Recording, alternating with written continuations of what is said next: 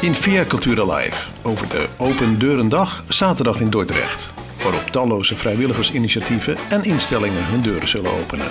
Een gesprek met Margriet Albers van Inzet 078 en een groot aantal vrijwilligers uit de stad. De live muziek is van Mary Sil en de presentatie in handen van Bert Blazer. Zitten in het Biesboshal eh, bij elkaar voor dit twee uur durende programma.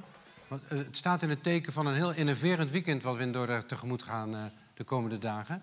Want het, het weekend staat in twee tekenen, of in twee ke- tekens. De Open Deurendag, waar we vanavond heel veel over gaan zeggen. Maar tegelijkertijd is het ook het weekend van de biodiversiteit. Lastig woord, biodiversiteit, maar het betekent alle verschillende soorten planten en dieren die er allemaal zijn in onze wereld en in Dordrecht. Worden allerlei activiteiten op allerlei plekken eh, eh, uitgevoerd. Dus als u even eh, langs alle vrijwilligersorganisaties bent geweest, kunt u ook nog naar, als, naar de plantjes en diertjes gaan kijken. Bijvoorbeeld in het Wijzichtpark, maar ook op allerlei andere plekken in Dordrecht. Dordrecht zet dus de deuren open dit weekend. En er zijn wel, nou, misschien wel 50, 60 vrijwilligersorganisaties die laten zien wat ze aan het doen zijn in de stad. Om, onder de mooiste namen trouwens: groeituinen, zolderkamer, maken en meer, tuinmomentje, het Wereldwijvenatelier. Kortom, allerlei initiatieven zetten hun deuren open. Maar ik ga vanavond spreken met een aantal vrijwilligersorganisaties en hun initiatieven. Wat ze zaterdag gaan doen, wat hun idealen zijn. Ja, ook of ze extra mensen nog nodig hebben. Dat gaan we allemaal meemaken vandaag. We spreken met Inzet 078, dat is een beetje de organisatie die dat allemaal begeleidt. Daar zit Margriet Aberts voor aan tafel. Welkom Margriet, ik kom zo meteen bij je terug. Eh, het Dutch Patriciushuis met eh, Ingrid Kloin komt zo meteen daarna aan bod. Heliantus ehm, komt daarna om half negen aan de beurt met Mary Ruis. Dan hebben we nog speeltuin Oosterkwartier met Helene Warmerdam. Eh, oh, en ik moet niet vergeten dat de muziek wordt steeds verzorgd door Mary Sil. En Mary zit al aan tafel omdat je ook veel vrijwilligerswerk gedaan hebt, heb je me verteld. Daar gaan we je ook nog even over bevragen. En als je de muziek van Mary Sil wil opzoeken, je schrijft M-A-R-Y S-Y-L. En ik heb het net al gehoord, het is hartstikke mooi om te horen, dus, eh, eh, om te luisteren. Dus ga er naar op zoek op YouTube of, of wat dan ook. Ehm, en dan gaan we na negen uur gaan we aandacht besteden aan Via Cultura. Eigenlijk de omroep zelf, die ook een vrijwilligersorganisatie is. Met Gert-Jan Kleinpaste. Jubal komt aan bod om kwart over negen met Tim van Driel. De stichting Voorlezen met Ilse Donkelaar eh, komt om half tien aan de beurt. En om kwart voor tien eh, gaat Humanitas ons mee de nacht innemen. En dat wordt allemaal live uitgezonden en ook nog gestreamd en ook opgenomen, zodat u kunt terug, terug kunt kijken op YouTube. Kortom, u kunt ons niet missen. Ehm, we gaan maar even beginnen, Margriet, met, met jou. Want ik, ik zei het, Dordrecht staat helemaal op zijn kop dit weekend. En ik heb van jou een, even een lijst gezien van organisaties. Hoeveel organisaties doen er ongeveer mee eh, aan die deuren open dag? Open deuren dag, ik. Ja, precies 66. 66. organisaties, waarvan er eh 24 op de beleefmarkt staan. Ehm, Want de beleefmarkt is iets aparts. Eh, is, een, is het echt een markt? Of wat, wat is ja, klopt. Eh, kijk, de, de hele Open Deurendag is de bedoeling dat je hè, je deur opent en eh, alle activiteiten binnen je organisatie laat zien. Ehm, het idee is vorig jaar ontstaan en toen merkten we al, oh wacht, er zijn natuurlijk ook organisaties en initiatieven die geen locatie hebben. Dus misschien een saai kantoortje of vanuit huis werken of op het land, noem maar op. Of zolderkamer. Of op een zolderkamer. Ja. Ehm, en die organisaties hebben wij toch een soort gelegenheid geboden om ook hun zichtbaarheid te vergroten. En dat heet, hoe heet dat? En dat noemen we een beleefmarkt. En waarom beleven? Omdat we de open deuren daar hangen aan activiteiten. Laat via activiteiten zien wat er te doen is op het gebied van vrijwilligerswerk. En dat verwachten we ook van de organisaties eh, die op de beleefmarkt staan. Zodat je echt kan beleven En hoe waar, het is om waar is de beleefmarkt? op het energieplein. Oké, op het Energieplein. Weet iedereen dat te vinden? Nou, leg even uit waar is het Energieplein? Eh, dat is naast eh, het energiehuis. Dat weet eigenlijk wel iedereen, denk ik. hè? Ja. oké. Het Energieplein er staan eh, 23 organisaties. Hoeveel zei je? 24 organisaties. 24. En dat is echt een kraam, eh, ja. een markt met kraampjes. Maar het is niet de bedoeling dat het alleen een informatiemarkt wordt. eh, maar ook dat er activiteiten te doen zijn. leuk. Ja. En die andere 40 iets in de 40 organisaties die doen echt hun deuren open. Die zitten Ja. allemaal op hun eigen locatie. Ja, klopt. Verspreid over het hele eiland van Dordrecht. Ja. Ja. En eh, is er een website waarin je een kaartje kunt vinden wat er Ja, allemaal open gaat? Ja, dat is onze website. Ja, en, en hoe heet die website? www.inzet078.nl www.inzet078. Kunnen we misschien wel eronder zetten, hè? Ja, daar staat de online routekaart op. Dan kun je aanklikken en dan zo je eigen route uitstippelen. Doe je ook dat je overal waar je geweest bent een stempeltje krijgt? Nou, ja, dat was in, in eerste instantie wel het idee, maar eh, nee hoor. Het is lekker vrijblijvend. Er is ook een, eh, een gedrukt exemplaar. Oh, laat even zien, eh, even kijken. Daar is de camera. Laat even zien. Oh. Die heeft vandaag, vandaag? Nee, gisteren iedereen in de brievenbus gehad. Nou ja, dat is hartstikke Is die op het hele eiland verspreid? Ja, bij alle eh, brievenbusadressen. Dus degene die geen nee-nee-sticker hebben. Ja.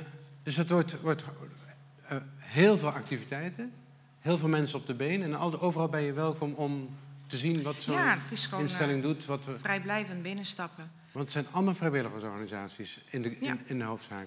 Ja. En wat doet Inzet 078 nou daarvoor of daarmee? Hoe, hoe werkt dat? Ja, wij organiseren het. Dus wij proberen in eerste instantie eh, zoveel mogelijk deelnemers eh, bij elkaar te krijgen. Eh, Ik vind het nu al een succes, maar ga, eh, ga, eh, even... Ja, vorig jaar eh, begonnen we met 48 deelnemers. Dus dat zegt al wel dat er ook behoefte aan is. Iedereen heeft, of veel organisaties hebben ieder jaar wel een open huis.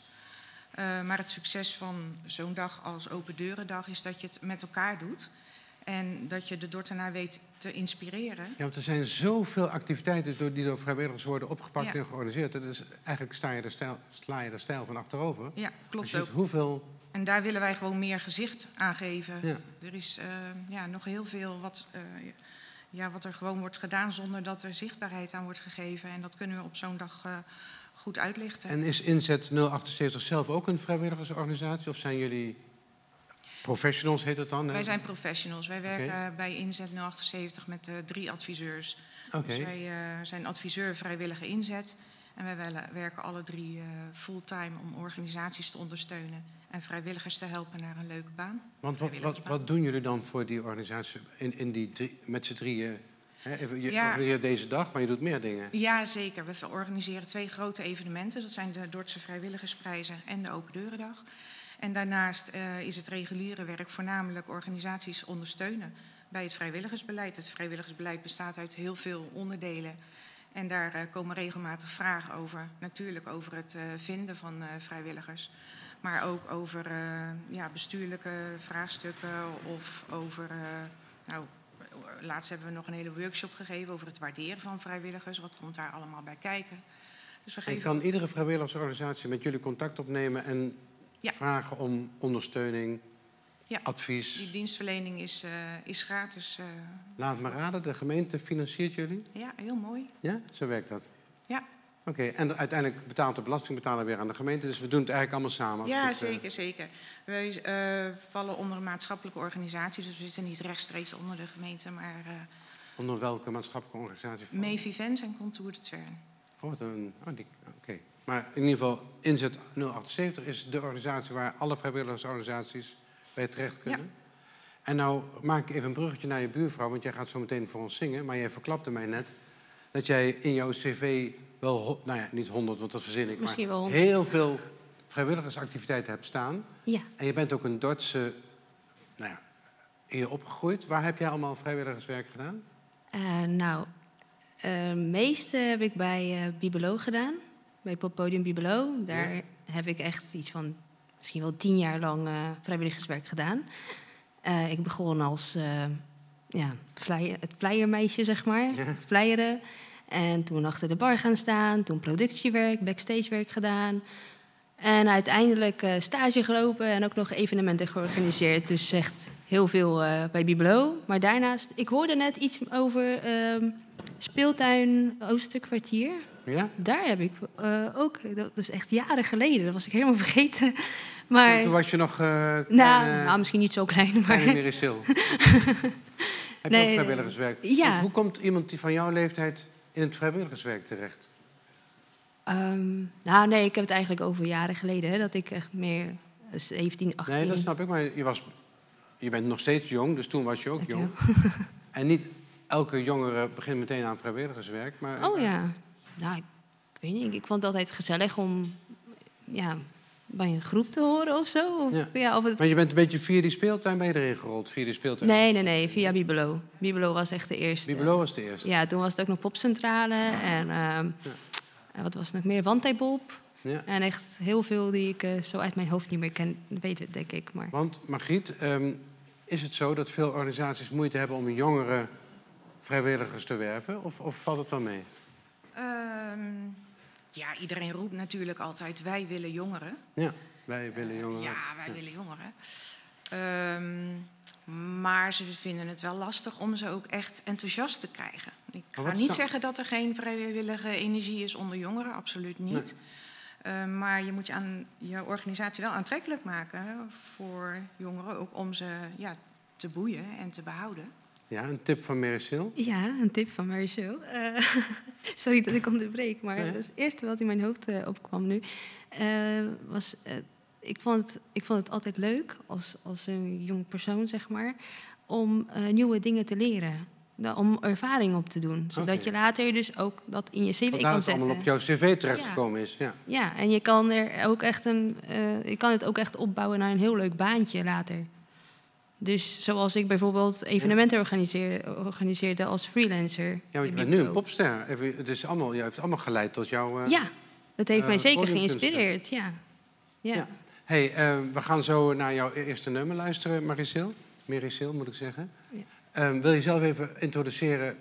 Ik moet eerst nog even zeggen dat Ma- dat Margriet hier blijft zitten gedurende de, de, het hele programma. Om af en toe ga ik Margriet wat deskundige vragen stellen van... Goh, hoe zit dat en hoe zit dat? Jij zorgt de hele tijd voor de muziek. Wat is jouw eerste nummer? Eh, mijn eerste nummer is 1999 en dat is in het Engels. Ja, maar ik heb straks ook nog, eh, ja, Ja. ik heb straks ook nog een één Pools nummer en één Nederlandstalig. Dus, Ja, want dan moet je me straks ook even vertellen hoe jij aan een Pools nummer komt. Maar dat komt Ja. om ze. Je begint met het Engelse nummer. ja, ik begin met Engels. Maak je klaar en laat ons Ja. genieten. Is goed. Zit je vast? Ik zou mezelf niet zijn. En je pakt je gitaar erbij. En succes, Merisil.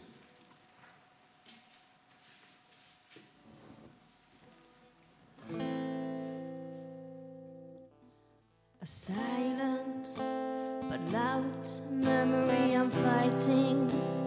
Doing it secretly, your basement is full of apple tree. My fingers are dancing in your hand. Keep talking.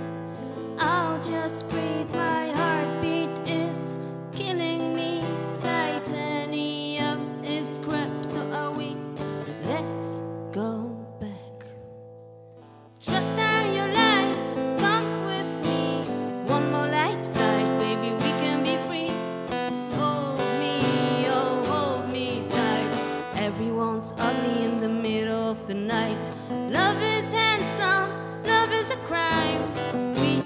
criminals from 1999. I want you to make my trip right. Nobody's perfect when you turn off the lights.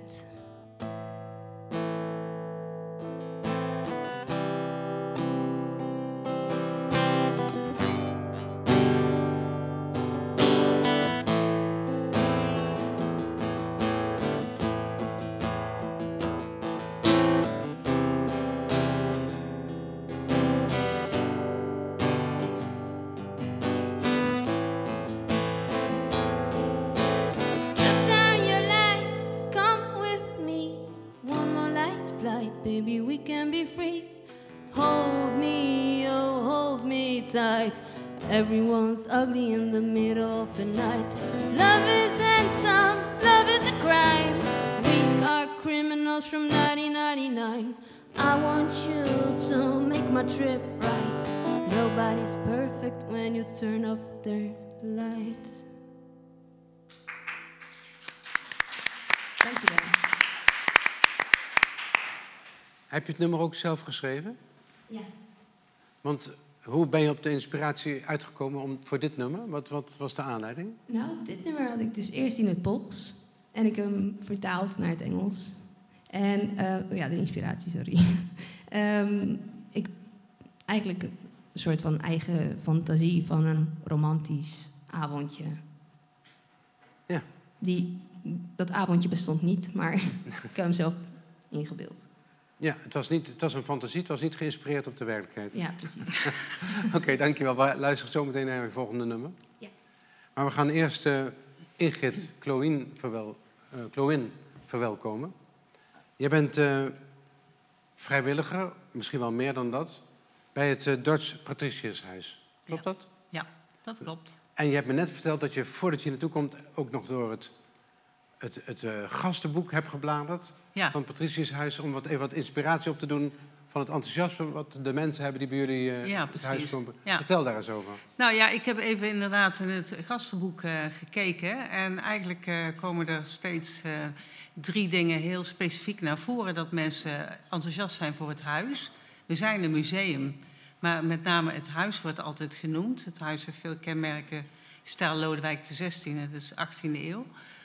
En verder ehm, roemen ze ons steeds om onze verhalen en om onze gastvrijheid. Nou, dat is ook wel een aspect waar wij ehm, de nadruk op leggen. En Dat mag omdat je wij. zelf aantrekken, denk ik. Want jij bent gastvrouw. ja, of, onder andere. Ja. onder andere. Ja, dat ben je allemaal niet, hè, denk ik. Ik, ja, ik doe daar wel heel veel. maar ehm, eh, ja, ik doe ook rondleidingen bijvoorbeeld. Dus eh, ik weet veel van het huis en ik weet veel van de tijd af. En eh, men zegt, goh, wat ziet het er hier allemaal prachtig uit. En dat is eigenlijk in een notendop waar eigenlijk de hele groep ehm, eh, vrijwilligers van Patriciushuis eigenlijk mee bezig is. We zijn non-profit. We krijgen geen subsidie eh, van welke kant dan ook. Dus we moeten zeg maar al onze financiën met Wil, ons... wil je dat ook niet, subsidie? Ja, dat ligt aan het bestuur. Dat ligt niet, dus niet aan mij. Maar Oh ja. daar, zit, daar zit wel een voordeel aan van een beetje vrije jongen zijn. Is dat wij wel allemaal individueel veel vrijheid hebben om invullingen te geven aan ons werk. Hey, en waar, waar, waar staat het Patriciushuis? Want ehm, ik vraag het bij iedereen hoor, waar ze Ja. morgen ook, eh, zaterdag ook welkom zijn. Het eh, Patriciushuis staat aan de Wolwevershaven. Het ligt op zeg maar 500 meter afstand van het Huis van Gijn. Ja. En eigenlijk zijn dat de twee huismusea van Dort. Ja. Alleen Huis van Gijn heeft een, een geschiedenis die 100 jaar jonger is als eh, wij. En Huis van Gijn is, als, eh, eh, is nagelaten door Van Gijn als woonhuis. Hij heeft dat per testament bepaald. En wij zijn een huis met veel stijlkenmerken. En de laatste eigenaar die is op de stijlkenmerken is die gaan verzamelen en gaan inrichten. Dus dat is wel een verschil. Ja, want de 18e eeuw zei je, hè? Ja, dan hebben we het over 1780, 1820. Ja.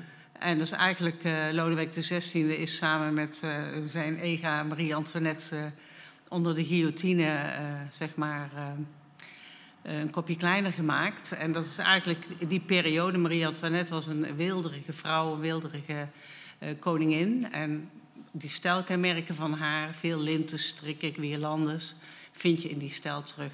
En is er ook een van hen hier wel eens geweest? Of, of, of vertelt dat zegt u? Of een van hen hier wel eens geweest is? Of is dat... Nee, nee, nee, nee, nee, nee. De, de vrouw van de broer van Napoleon, Kijk, die, uh, is wel, uh, die is wel... En Napoleon is ooit één keer in Dordrecht geweest... maar dat scheen 's morgens vroeg om zes uur, geloof ik, geweest te zijn. En daar heeft niet veel uh, mensen, maar de, de koning niet. Maar, hij heeft door de stad geslopen. ja, Ja. ja, ja. Dus Napoleon is wel een keer in Dordrecht geweest. Ja, En hoeveel... hoeveel... ja. wat zei je? Sorry? Over het water in de Ja, ja, precies. En 's morgens vroeg. Ja, ja. Ah, oké. Jij kent het verhaal ook. Nee, ik weet alleen uh, van bootjes en water. Ja, ja, ja, ja, ja, Oké. ja. Hey, en hoeveel vrijwilligers werken er bij Patricius Huis? Nou, we hebben er circa 24 uh, mensen. Een aantal uh, bestuurlijks en, en bezig met historie. Een aantal uh, technisch en in onderhoud. Het hele huis onderhouden doen we grotendeels zelf. En dat is echt een uh, staaltje goede kunst geweest. En uh, dan hebben we een aantal gastheren, gastvrouwen en wat, wat zaken die uh, voor het museum. We hebben onlangs een museumwinkel, twee vrijwilligers hebben beheer over een museumwinkel, uh, hebben ze opgezet. Die beheren die. Er is iemand die meewerkt aan de marketing. Er is iemand die uh, de rondleidingen coördineert. Er is iemand die fotoshoots en vergaderingen uh, organiseert. Dus, En je vertelde me ook dat er ook wel eens opnames worden gemaakt bij jullie Ja, in, in het. Patriciushuis, hè?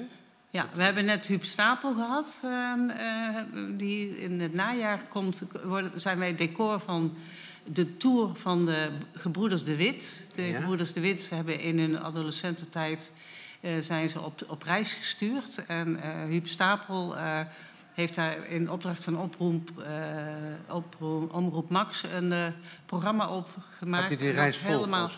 Dat wordt helemaal gepresenteerd vanuit onder andere de Maaskamer en de kelder Zo. van het museum. Hey, en wat, wat gaan mensen die bij jullie aankloppen eh, zaterdag, wat, wat gaan ze aantreffen? Wat, mogen ze het eh, gratis bekijken? Of, of, Ja, ja, ja. Nou, we, we, we, zijn een paar, met, eh, we zijn met een paar mensen die eigenlijk een stukje introductie, persoonlijke introductie doen. We gaan pas als museum om één uur open. Dus we hebben voor die tijd ook tijd voor mensen om even persoonlijk mee Want je eh, kunt rond voor te één lopen. al terecht. Ja, ja, ja, ja, ja, ja. En verder, ja, als primeur, we hebben ook een bruidspaar. Dus nou, die lopen dan het risico dat ze eventjes Een gestoord bruidspaar moeten uit worden. de 18e eeuw? Nee, het is een, een hedendaags bruidspaar, maar wij functioneren veel als eh fotoshootlocatie. Ah, kijk, en dat zijn een beetje ook wat inkomsten die je dan weer Ja. daarmee eh, Ja, ja, terughaalt. ja. Hey, en hebben jullie nou nog extra vrijwilligers nodig? Jawel, die hebben we wel nodig. Ja? Ja, in de rol van eh, gastheer, eh, gastvrouw. Dus eigenlijk een goede rol om in te beginnen. Omdat je dan een beetje de sfeer en de cultuur van het huis eh, doorkrijgt. En, Dus als Nou. mensen nu kijken, moeten ze gewoon zaterdag naar jullie toe komen? Ja. Omdat ze- als ze gastheer of gastvrouw, als Ja. dat wel iets lijkt. Ja. En dan leid jij ze rond en dan kunnen ze daar een beetje ingroeien, even aan snuffelen. En dan kunnen ze misschien zelf gastheer of gastvrouw gaan worden bij jullie. eventueel, ja. En de vlag staat buiten, dus Ja. misschien, En doen je- misschien doen hebben we nog een rode loper. Dus, Heb je nog een rode loper ook? Want doen je, hebben jullie af en toe ook contact met Margriet of een ander van eh, Inzet 078? Ja, we hebben, we hebben een kennismakingsgesprek gevoerd. En ehm, ik, ik krijg af en toe eh, eh, kandidaten doorverwezen vanuit Inzet 78... om zich te oriënteren op die taak van, van vrijwilliger binnen het Patriciushuis. Want dat doen jullie ook, een soort van makelaar zijn voor Ja. vrijwilligers. Ja, absoluut. Eh, vrijwilligers die eh, zin hebben om iets leuks te gaan doen, daar gaan we eh, ja, persoonlijke kennismakingsgesprekken mee. Hè? Wat eh, beweegt iemand? Wat wil die persoon uit de Een vrijwilligerswerk soort van halen? vrijwilligersbank of zo. Heb je dat ook? Dus Is dat er je- ook, is er ook, maar dat is eigenlijk online. Dat is Ja? weer een verhaal apart. Ja? Maar wij kijken als vrijwilligers naar ons bellen, kijken we eerst van wat wil die persoon zelf. Dus dan gaan we het echt persoonlijk matchen. On- die online Dus matching. als mensen iets willen doen, kunnen ze naar jullie bellen of naar jullie toe komen? Ja. Er zijn heel veel mensen die kunnen prima zelfstandig. Die weten Ja. Ingrid gewoon prima te vinden door telefoonnummer te bellen en Ja. afspraak te maken. Maar er zijn ook mensen die echt helemaal niet weten wat voor vrijwilligerswerk er is. Zelf ook nog niet eens goed weten wat ze willen, en wat hun talenten zijn en in welke sector ze zouden willen werken. Ja. Eh, en dan gaan we gewoon lekker een, eh, een eh, ja, wat diepgaander gesprek in. Heb je wel eens mensen, eh, Ingrid, via Inzet 078 op jullie stoep gekregen? Ja, ja, ja. ja. En ook Onlangs nog. onlangs nog. Nou, vertel Ja. eens hoe dat ging. Nou ja, hoe dat ging, dan, dan, dan krijg je een mail thuis en dan zegt ik ben verwezen eh, voor een, eh, om, om te komen. En dan komt zo iemand eh, eerst voor een gesprek en dan draai je één, twee keer mee in, de, eh, in die taak waar, waarvoor ze zijn. En dan doe je een evaluatiegesprek en dan kijk je, zit je hier op je plaats of zit je hier niet op zijn plaats. Want het komt dus best veel op jouw schouders neer als je 24 vrijwilligers hebt. Want die mensen moeten ook af en toe een Ja. ei, ei kwijt, denk ik. Zijn, misschien af en toe hebben ze ook een beetje dat ze aan het mopperen zijn op elkaar. Of Nee, komt het op jullie nee. niveau? Oh, we hebben een ontzettende solide groep. Oké. Nee. Dus het hoeft jou niet heel veel energie te kosten om dat bij elkaar te houden. Nee, Oké. nee, ja. nee. Nou ja, dan, eh, ik denk dat iedereen naar jullie toe moet komen bij de Wolwevershaven om naar eh, het Patriciushuis te gaan. Heb je ook een van de andere... Zit je in de buurt van Simon van Gijn eh, huis? Of is dat Dat is 700 meter verder. 700 meter? Dus je, je kunt het nog combineren ook. Even als je het ene en het andere wil doen. Ja, weet je, en wij verwijzen wel naar elkaar door. En wij maken ook de vergelijk tussen Huis van Rijn en, en het, het Patriciushuis. Want het is een duidelijk verschil. Ja, want ik wou zeggen, ben je collega of concurrent? Wat, wat is het antwoord? Nee, verlengde, denk ik. Verlengde, want wat is, Ja. wat is het grote verschil? Het grote verschil is dat wij een particulier initiatief zijn... en dat Huis van Rijn hangt aan het Dorts Museum... en dat is een gemeentelijk gesubsidieerde instelling. Ja. En je zegt het met Daar, een glimlach. een, dus, daar eh, zit een verschil. Ja, ik snap het. Hey, we gaan zo Ja. naar het volgende nummer eh, luisteren. Dus eh eh, Maricel, Maricel eh, maak je alvast even klaar. En dan vraag ik aan jou nog even... eh, of je nog een leuke, bijzondere anekdote hebt over de afgelopen jaren... waarvan je denkt, nou, dat typeert ons huis... of dat komt nu bij me op. Of, of een citaat uit dat gastenboek... wat je nog eh, nou, net even doorgebladerd hebt. Oeh, ja, dat was niet zo op. Nou, uit, eh, op zich hebben wij, als wij krijgen niet zo heel vaak kinderen binnen. Dat, eh, dat, eh, de, Maar als de kinderen er komen, vragen ze ook altijd of ze wat opschrijven. En dan zijn ze eigenlijk heel, heel blij verrast met wat toch een huis wat uit een oude stijl eh, is, bestaat, wat dat biedt. En Want wat, zijn- valt, wat valt kinderen vooral op? nou ja, we hebben een, een oude bedstee met een beddenpan. En waar is die voor? En onze klok is, heeft, heeft typische 18e-eeuwse stijlkenmerken.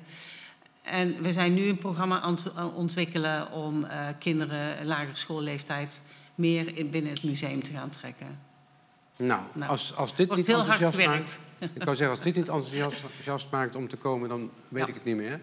Eh, maar we gaan eh uh, Meris Hill vragen om haar nummer, eh, haar tweede nummer te, eh, ten gehore te brengen. Wil je het eerst even introduceren? Is het Poolse nummer bijvoorbeeld? Nee, deze is nog in het Engels. Ja? Dan hebben we zeven gehad. ja? En straks komt de Nederlandse en de Poolse nog. Maar waar gaat deze over, de, de tweede Engelse? Het is een beetje hetzelfde verhaal als, eh als de net. Weer een fantasie? Ja, het gaat over eh, Los Angeles, waar ik nooit ben geweest. Ja? En waar ik wel van droom om ooit te zien. ja? Bijna net zo mooi als Dordrecht. Nou, ik denk dat Dordrecht eh, het mooiste is. Dat dacht ik. Ga je gang.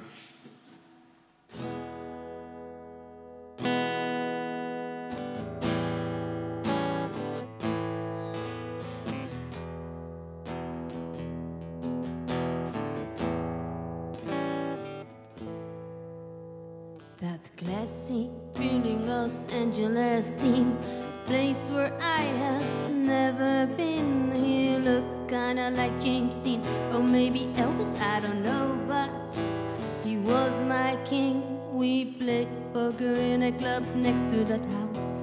We talked on the phone every day and night. I had a trust I had dreamed about. I wanted to trust my whole life.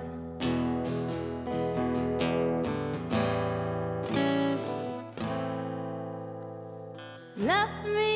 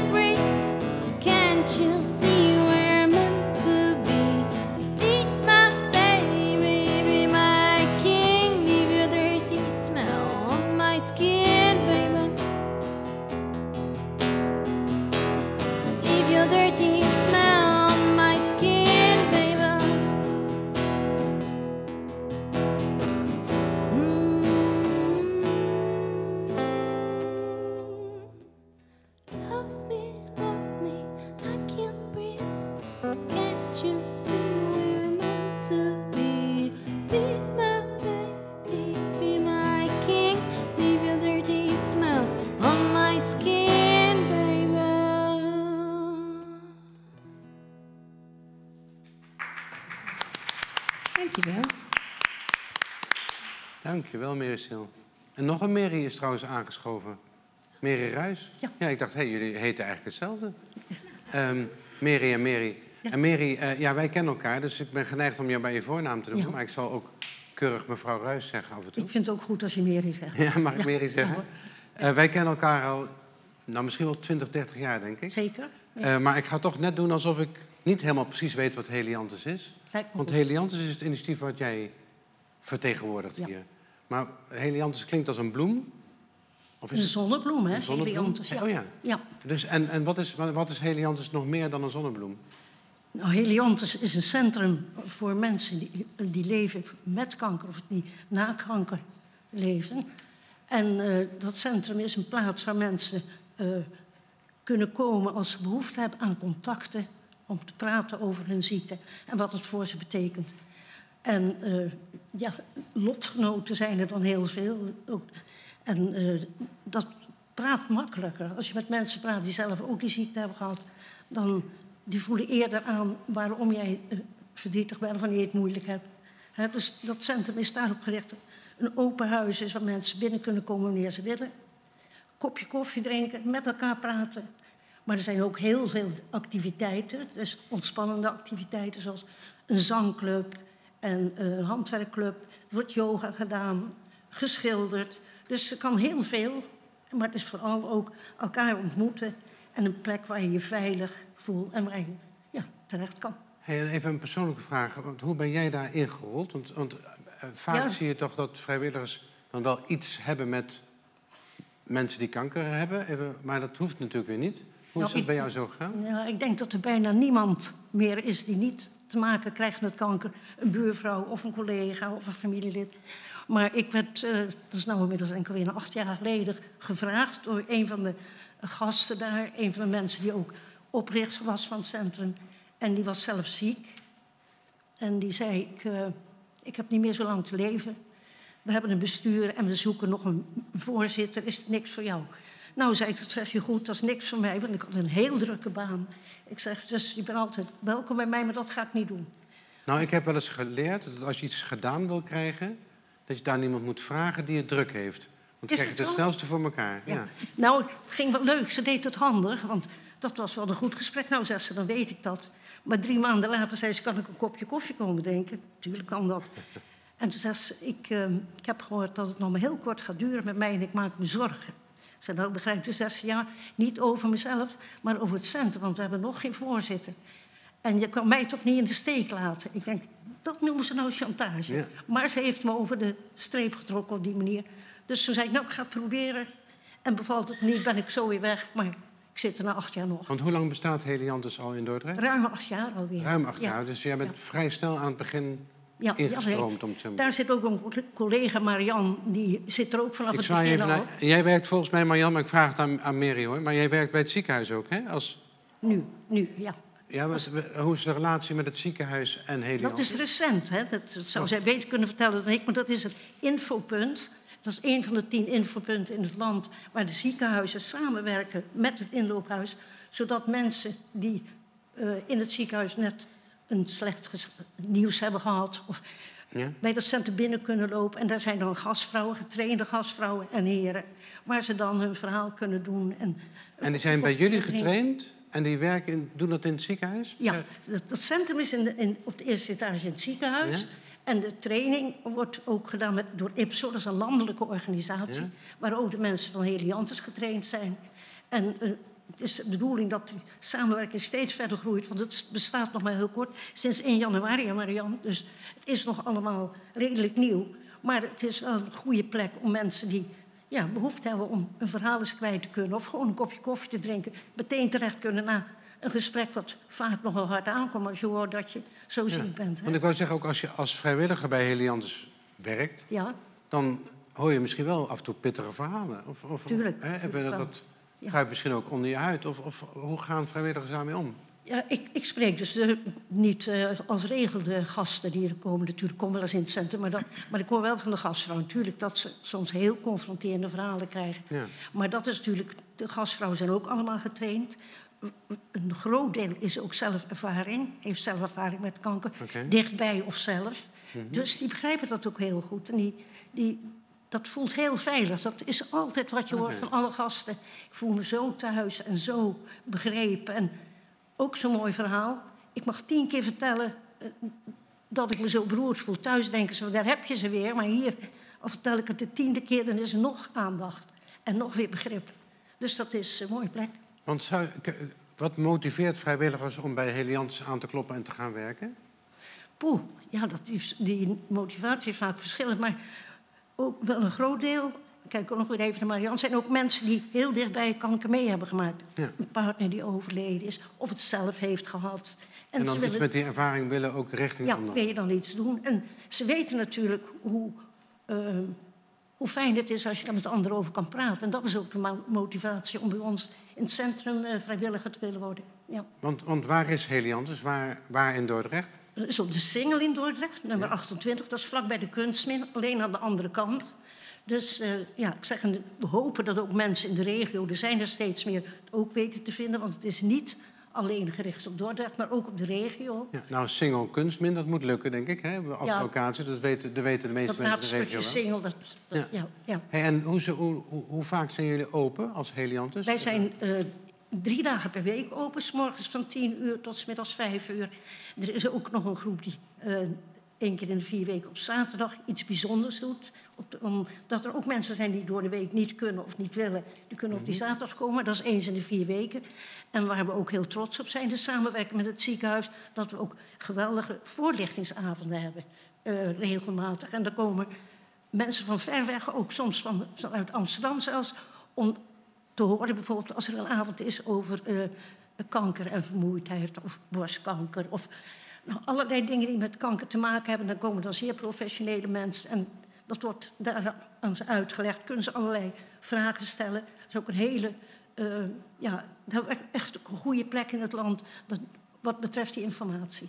En En nou, nou is het zaterdag, eh, jullie deur gaat ook open. Ja. Wat, wat, wat kan de, de, de argeloze bezoeker of de niet zo argeloze bezoeker bij jullie verwachten? nou, een hartelijk welkom. Het eerste fijn dat je hier komt.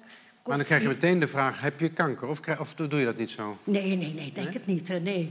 Want mensen hoeven zelf geen kanker te hebben, dan kunnen ze ook binnenkomen natuurlijk. Ja? Dus nee, vooral fijn dat u het bent. En kijk u eens even rond. De gastvrouwen zijn er ook, die zullen ook het een en ander vertellen. En dan hoop je dat de vragen vanzelf komen. Er ligt informatiemateriaal, zoals onze folder die we hier nu hebben. Of Laat- la- informa- even naar de camera laten zien, Ook naar de eh, camera. Mary. Die is daar, denk ik, of, of daar. die kant op, Of, oh, hier, kijk. Hier. Ja, daaros. Ja. hij Daar staat ingezoomd, heel ja. goed.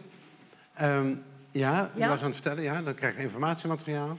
En als iemand nou als vrijwilliger eigenlijk bij jullie wil gaan werken... maar dat niet zo een beetje beschroomd is, dan van, goh, hoe werkt het allemaal? Ja, nou, kom gezellig een dagdeel meelopen. Kijk rond, eh, vragen mensen hoe ze het hebben en zo. Dus vooral de eerste stap is, voel je op je gemak, gemak kijk rond. Maar vrijwilligers zitten natuurlijk altijd op te wachten. Ja? Want hoeveel vrijwilligers werken er? We hebben er nu zo'n rond de 35, maar eh, we zouden er graag nog meer willen. Ja, hoeveel wil je er? Wat zeg je? Hoeveel wil je erbij? Ja, nou, verdubbeling voorlopig zou zijn Verdubbeling. natuurlijk. Ja. Ja, we, we- hebben ambitie vanavond, dus we willen de Ja. En de mensen Nou, in de regio Laat ik oproepen. dan eens zeggen, als er nou weer eens tien nieuwe bij komen, zou dat erg leuk zijn. Tien nieuwe erbij. En hoe lang, want hoeveel tijd ga je dan besteden als vrijwilliger? Als je een van die tien bent, ga je dan een dag per week of een uur per week? Hoe, hoe werkt Eh, dat? De meeste vrijwilligers werken nu één dagdeel per week bij ons. Een dagdeel en per hebben week, ook met die informatieavonden wel eens dat we een beroep doen of ze er ook willen zijn. Of op zo'n zaterdag. Maar vast zijn alle mensen er meestal één dagdeel. Moet je, wat moet je kunnen om bij jullie vrijwilliger te zijn? Je moet een warm hart hebben. Warm goed hart. kunnen luisteren. Vooral goed kunnen luisteren. En je wordt getraind. Alle mensen die bij Heliantus werken zijn getraind door de IPSO. Dat is onze landelijke organisatie. Waar trainingen worden gegeven voor beginners.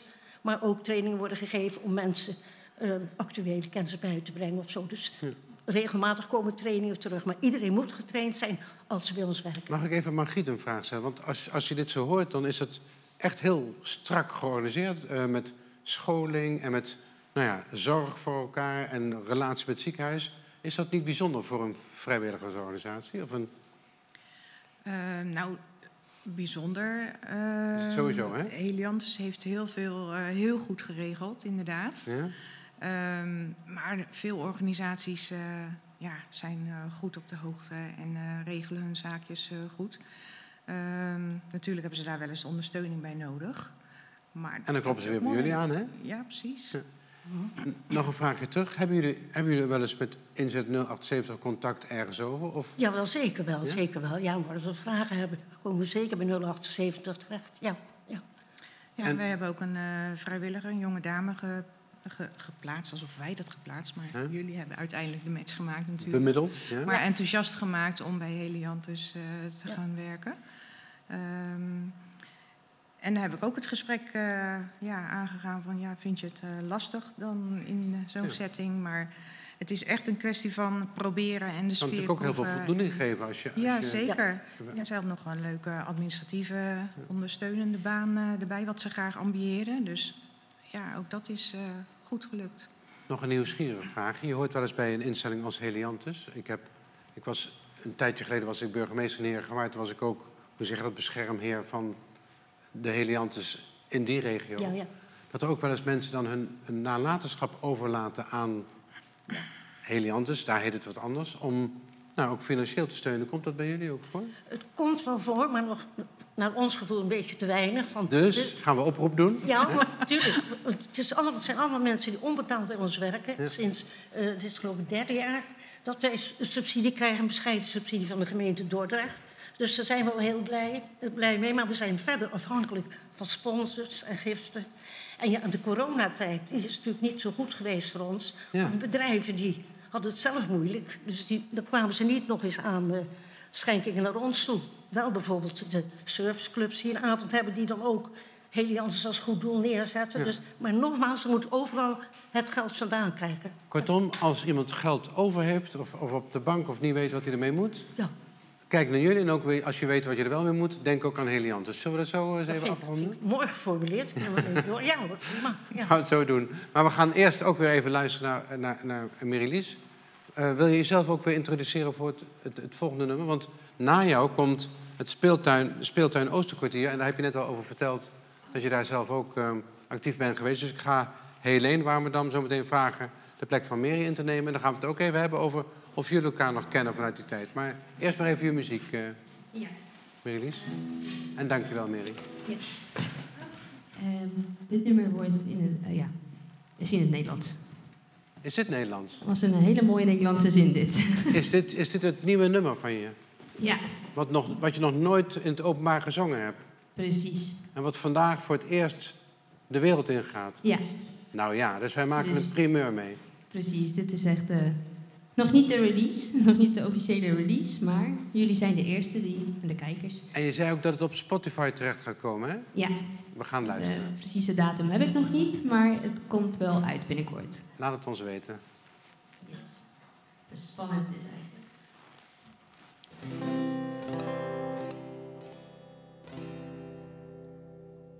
Lachen van het huilen tot in rook. Ik heb een verdwaalde ziel, jij ook. Je kleedt me uit, mijn laatste gedicht. Koude pizza smaakt de geur van lila bloem. We hebben allebei een kapotte schoen.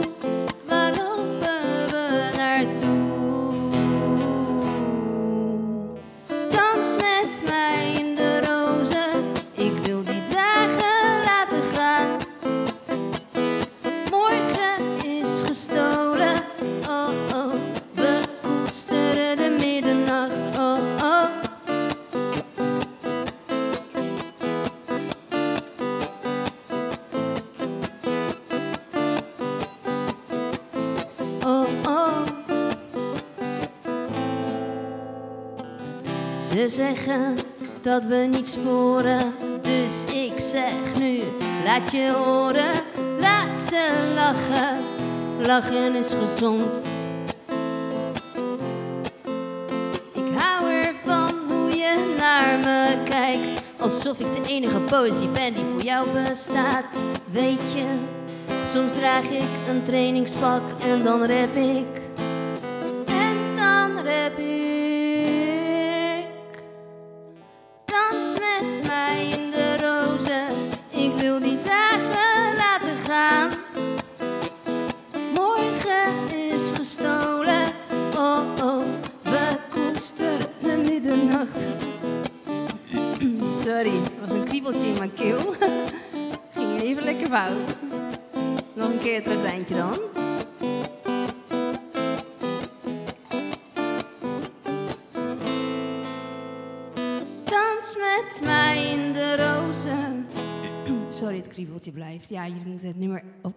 Tijdens de release horen, denk ik. echt waar. Ja, Nou, ik vond hem zelf helemaal fout gaan eigenlijk. Maar Ik niet? Ga maar gewoon door. Nog een keer het refreintje dan? Ja, mag wel. Aanstekelijk refrein. Ik, zoals ik zei, ik zou mezelf niet zijn. Oké, doen we het refreintje nog een keer.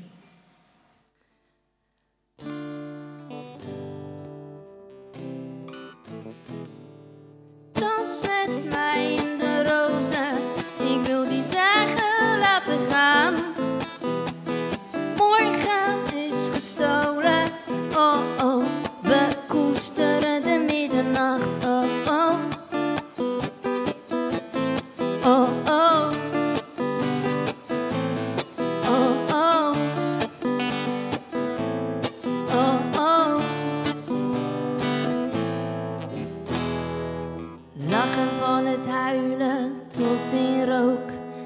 Ik heb een verdwaalde ziel, jij ook. Je kleedt me uit, mijn laatste zin.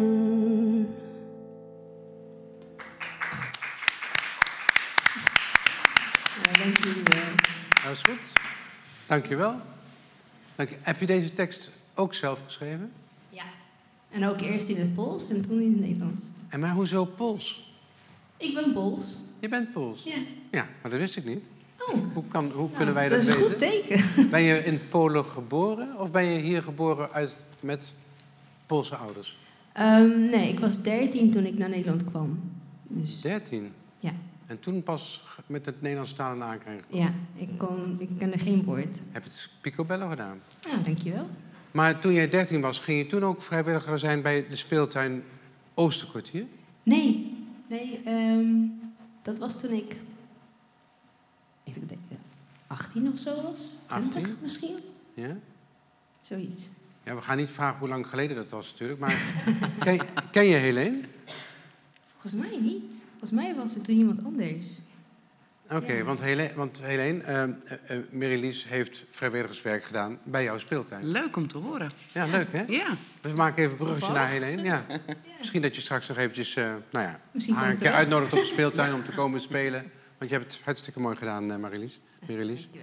Eh, Helene, ehm, jij zit er voor- vanuit de speeltuin Oosterkwartier. Ja. Ik vraag aan iedereen, waar is het? Waar is speeltuin Oosterkwartier? nou, Speeltuin Oostkwartier is in de Vogelbuurt. Ons gebouwtje staat aan de Meerkoetstraat. Maar in feite beslaat de speeltuin een heel gebied tussen eh, ehm, het sportpark Emma, dus het, het Halmaheraplein, en dan drie flats lang zijn we, dus wel 200 meter lang, een strook. Ehm, ja, het was ooit plantsoen en daar hebben wat eh, buurtbewoners eh, bedacht, dat willen wij hebben om een speeltuin te maken.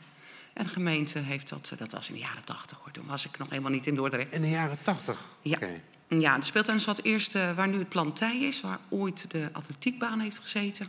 En daar hadden buurtbewoners in de jaren 50, toen de, flat net, eh, de flats net gebouwd waren, de wij- wijk was net gebouwd, hebben buurtbewoners gedacht van nou, wij willen eigenlijk een speelplek. En zijn ze naar de gemeente gegaan, mogen we ergens een speelplek maken. En al die tijd is het speelplek, speeltuin gebleven? In- Het was eerst onderaan de Noordendijk. Eh, daar hadden ze speeltoestellen staan die in de winter afgebroken werden en in de kelderboxen bewaard werden. En dan in het voorjaar werd alles weer opgebouwd. In de jaren tachtig is het stuk grond eh, bemachtigd, wil ik bijna zeggen. Ik heb dit van horen zeggen, ik ben ook maar import. Ja? Maar we hebben een aantal jaar geleden 65 jaar bestaan gehad. En toen eh, is er heel veel geschiedenis naar boven gekomen. En is de grond ook overgedragen aan, aan jullie? Eh, ja, de grond is. ehm, eh, nee, dat, ik denk de grond nog van de gemeente is. Ja? Maar zij zeggen altijd: het is niet bij ons in beheer. Dus wij moeten hem ook helemaal onderhouden. Zelf knippen. Ja. Heel veel bomen, heel veel struiken, heel veel groen, heel veel gras. Want hoeveel vrijwilligers werken er dan? Nou ja. Ehm, ik denk dat wij de 20 nog niet halen op dit moment. De twintig nog niet. Ja, gelukkig hebben we hulp van een bevriende hovenier die ons eh, Oh. zes keer per jaar met het grote werk helpt. Eh, maar verder doen we het eh, snoeien en knippen. En eh, we hebben heel veel leuke beplanting aangebracht. Dus het ziet er prachtig uit. Het is zelfs zo dat we hebben gewoon klimbomen. We zijn gewoon een avontuurlijke speeltuin. Met Ja. een waterpomp, zand, modder en klimbomen en een voetbalveldje. En, eh, En wat, en wat doe jij eh, bij de speeltuin? Wat, wat is jouw nou ja, rol, ik, ik zeg wel eens, ik ben niet de penningmeester. En verder de rest coördineer ik, laat ik het zo zeggen. Je bent alles behalve penningmeester? Ja, Oké. ja. Dus ik, eh, ik coördineer en ik doe zelf ook, ben heel vaak aanwezig in de speeltuin. Ik coördineer het En hoe ben onderhoud. jij erin gerold? Ja, nou, ik ben buurtbewoner, dus ik woon in de buurt. Ik heb twee kinderen die inmiddels 20 en 22 zijn. Mijn oudste eh, helpt nog steeds mee één keer per jaar eh, als Piet en eh, als paashaas. En verder eh, laten zij de boel aan Ik mij. dacht, want het is jouw hobby, ja. mam. Het is jouw hobby, zegt ze dan. Maar toen zij, ehm, denk ik, in groep 8 zaten, zoiets. Toen dacht ik, nou, ze hebben mij niet meer zo nodig. Ik hoef niet altijd thuis te zijn. Ik hoef ze niet meer van school te halen. En ik was toen al één dagje in de week, een middagje tuinwachtdienst. Gastvrouw, gastheer kan je dat noemen. Want jouw zoon speelde daar ook. Ja, ik ging sowieso, omdat ik in de wijk woonde, al vanaf eh, dat ze baby was, eh, ben ik lid geweest van de speeltuinvereniging. Want het heeft een lidmaatschap. Eh, dat kan. Je kan als gezin een lidmaatschap nemen. Ehm, dat kost maar 20 euro eh, per jaar. Maar dan kan je verder het hele jaar komen spelen. Maar je kan ook gewoon als je één keertje komt voor 1 euro Kan ook. de hele middag spelen. En ja, eh, onze activiteit zaterdag, het wordt hoogste tijd, want ik hoop dat het lekker weer gaat worden. We hebben een klein zwembadje. Ik geloof en dat het mee is zit. eh, in de winter. Ja, ik geloof dat het mee zit. In de winter is dat natuurlijk afgesloten en leeg, maar dat moet nu schoongemaakt worden. En eh, dat doen we met vrijwilligers. We doen Ah, dus met, je hoopt eh, dat er mensen komen kijken en ja, meteen de, de, de poets, hoe zeg je dat? De, De open deurendag is natuurlijk om te laten zien wat vrijwilligers bij ons in de speeltuin doen. ja. Dus we beginnen bij het zwembad schoonmaken. En dan kan die de rest van de week, de komende dagen, kan die gevuld worden. Dan doet de zon de rest, want die moet het een beetje opwarmen. In de middag gaan we gewoon open voor de, voor de bezoekers, voor kinderen. Van, van 1 tot 5 zijn we open. Ehm, speciaal voor de open deurendag doen we natuurlijk extra activiteiten. We zetten een springkussen op. Alsof de speeltuin alleen niet al lang leuk genoeg is, want we hebben zat te doen. Als het zwembad schoon is, zetten we het springkussen op. En kunnen de kinderen komen spelen. En, kunnen, en dan gaat het, we hebben een heel klein winkeltje. Kunnen een ijsje kopen, een chippy kopen. Dus zo kunnen we ook de mensen en laten dat, zien. dat winkeltje beheren jullie zelf. Dat, We, het, het bestuur, eh, al, het vrijwillig, al het werk wordt gedaan door vrijwilligers. Dus net als een voetbalvereniging. Misschien hebben ze de trainer nog in dienst. Maar verder is iedereen ook vrijwillig. En dat is bij ons ook. Gewoon een kleine speeltuinvereniging. We hebben ongeveer 400 kinderen zijn lid. Dat zijn 200 gezinnen zo ongeveer. Maar ja, Maar gedurende de zo- zomer zijn er heel veel mensen die soort gewoon een dagje zaterdag, komen. die het dan aanstaande zaterdag wordt. Hoeveel, hoeveel, hoeveel kinderen zijn er dan op zo'n middag bij jullie binnen? Ja, nou, gisteren hadden we al een feestmiddag omdat eh, het buurtpark werd geopend. Eh, het Stadspark Reeweg is geopend met een bruggetje en daar zijn activiteiten geweest. Wij doen dan natuurlijk altijd mee als er wat te vieren is. Dus we hadden gisteren eh, toch wel een kleine honderd kinderen ook over de vloer... die met de activiteiten meededen en eh, komen spelen. Dat is een, eh, een gemiddelde drukke zomerdag. Gaat echt het zwembad over, dan zitten we wel eens aan de 200 kinderen per dag. En die passen niet eens allemaal in het zwembad. Dus daar gaan we dan Dus weer maatregelen voor nemen. jaarlijks heb je duizenden kinderen onder, Ja, onder ja sowieso. De buurkinderen komen gewoon dagelijks even aanlopen. Die komen uit school en die gaan even lekker spelen. Ja. Eh, mensen die wat verder uit andere wijken komen, die weten ons ook nu wel te vinden. Want ja, we zijn gewoon een hele mooie, fijne speeltuin. En is er altijd iets van toezicht of, of, of hoe werkt dat of Nou, niet? Of, Het is zo dat wij de speeltuin open houden. Ehm, eh, bij de entree eh, toezicht houden. We eh, bemannen het winkeltje. Maar in feite is het wel de bedoeling dat je zelf op je kinderen let. Oké. We zijn geen crash, geen opvang, geen... Nee. Ehm, Nee, dus in feite kom je... Krijg je ook nooit gedoe over verantwoordelijkheid van... eh, nou ja, wat, wat je soms wel eens hoort, toch? Even dat, dat, Nou, kijk, of heb je daar geen last van? Gelukkig misschien wel. Nou, wij zeggen vanaf zes jaar. Dus de buurtkinderen die komen natuurlijk heel vaak. Vanaf zes jaar hoeven hun ouders niet meer mee. Dan weten ze de weg, dan kennen wij de kinderen. Dan weten we of ze wat verstreken ze uithalen. Ehm, maar dat gaat eigenlijk altijd goed en anders spreek je ze aan. En, en eh, we, we kennen onze papa immers wel.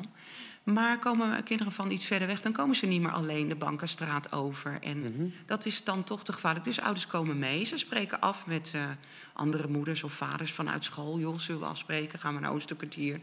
En er is een lekker terras onder de, onder de platanen. Dus in de, in de zomer hebben we lekker schaduw. En eh, een ijsje voor een klein prijsje.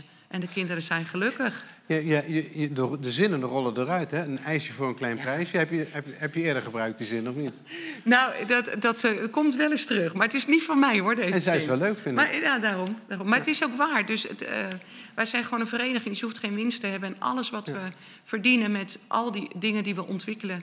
die besteden we weer aan nieuwe parasols. We hebben eh, zonbescherming. We hebben nieuwe ramen, we hebben het laten verven. Alles wat we verdienen wordt weer in die speeltuin gestoken. Weer nieuwe stoelen voor het terras. Dus je, je ziet gewoon dat de speeltuin ja, mooi is. Heb je extra vrijwilligers nodig? Ja, want ik vind toch eh, twintig op jaarbasis en tien wekelijks wel weinig. Nou, we hebben net met dat ik gehad, we willen het aantal verdubbelen. ben, Hoe, ja. Hoeveel wil jij er bovenop hebben? Ja, Mary, ik vond tien erbij, vind, zou ik toch heel fijn vinden.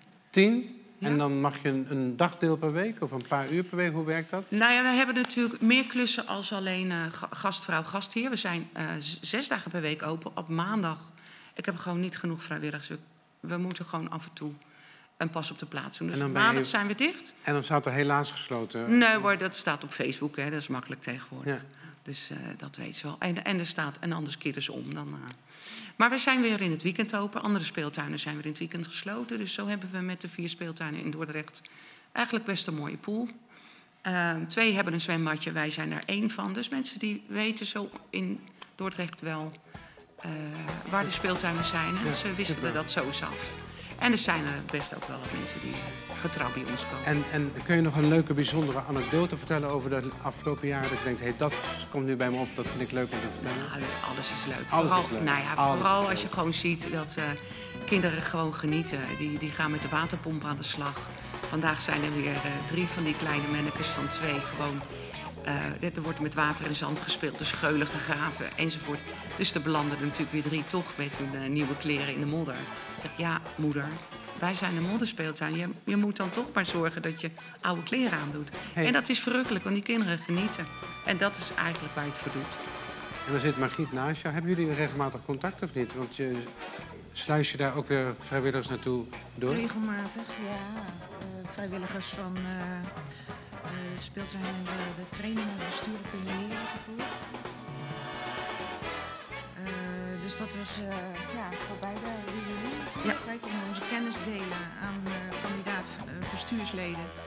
En eh, die kunnen nu lekker aan de gang bij de speeltuin. Oké, ik hoor dat we tegen negen lopen, dus eh, dit deel zit erop.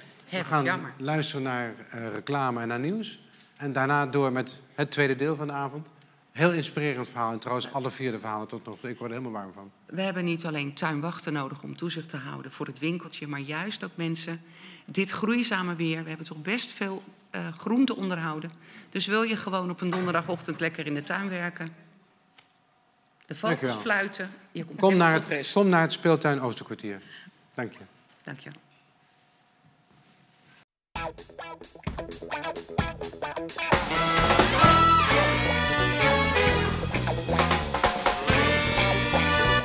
Via Cultura Live over de Open Deurendag zaterdag in Dordrecht. Waarop talloze vrijwilligersinitiatieven en instellingen hun deuren zullen openen. Een gesprek met Margriet Albers van Inzet 078 en een groot aantal vrijwilligers uit de stad. De live muziek is van Mary Sil en de presentatie in handen van Bert Blazen. Ja, nou, ook dit tweede uur gaan we weer vier vrijwilligersorganisaties eh, nou ja, eh, over het voetlicht brengen. Want dit weekend wordt eh, spannend en enerverend in Dordrecht. Er zijn twee weekenden. Een open deurendag is er. En er is het weekend van de biodiversiteit. Ik zei net al, dat is een lastige, lastig woord, de biodiversiteit. Maar het betekent dat er allerlei plantjes en diertjes... alle verschillen daarvan, die gaan we ook laten zien in Dordrecht... en in het Wandtijpark. Maar ook op allerlei andere plekken in Dordrecht kunt u daarvoor terecht.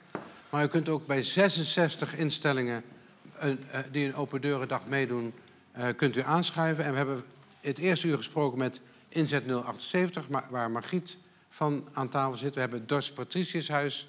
Oh, je bent er nog, Ingrid. Leuk dat je nog steeds bent. Ingrid Kloin. Heliantus, die ehm, eh, net hun verhaal verteld hebben met Mary Ruis. Het speeltuin Oosterkwartier was de vierde. En nu hebben wij vier nieuwe gasten de tweede uur.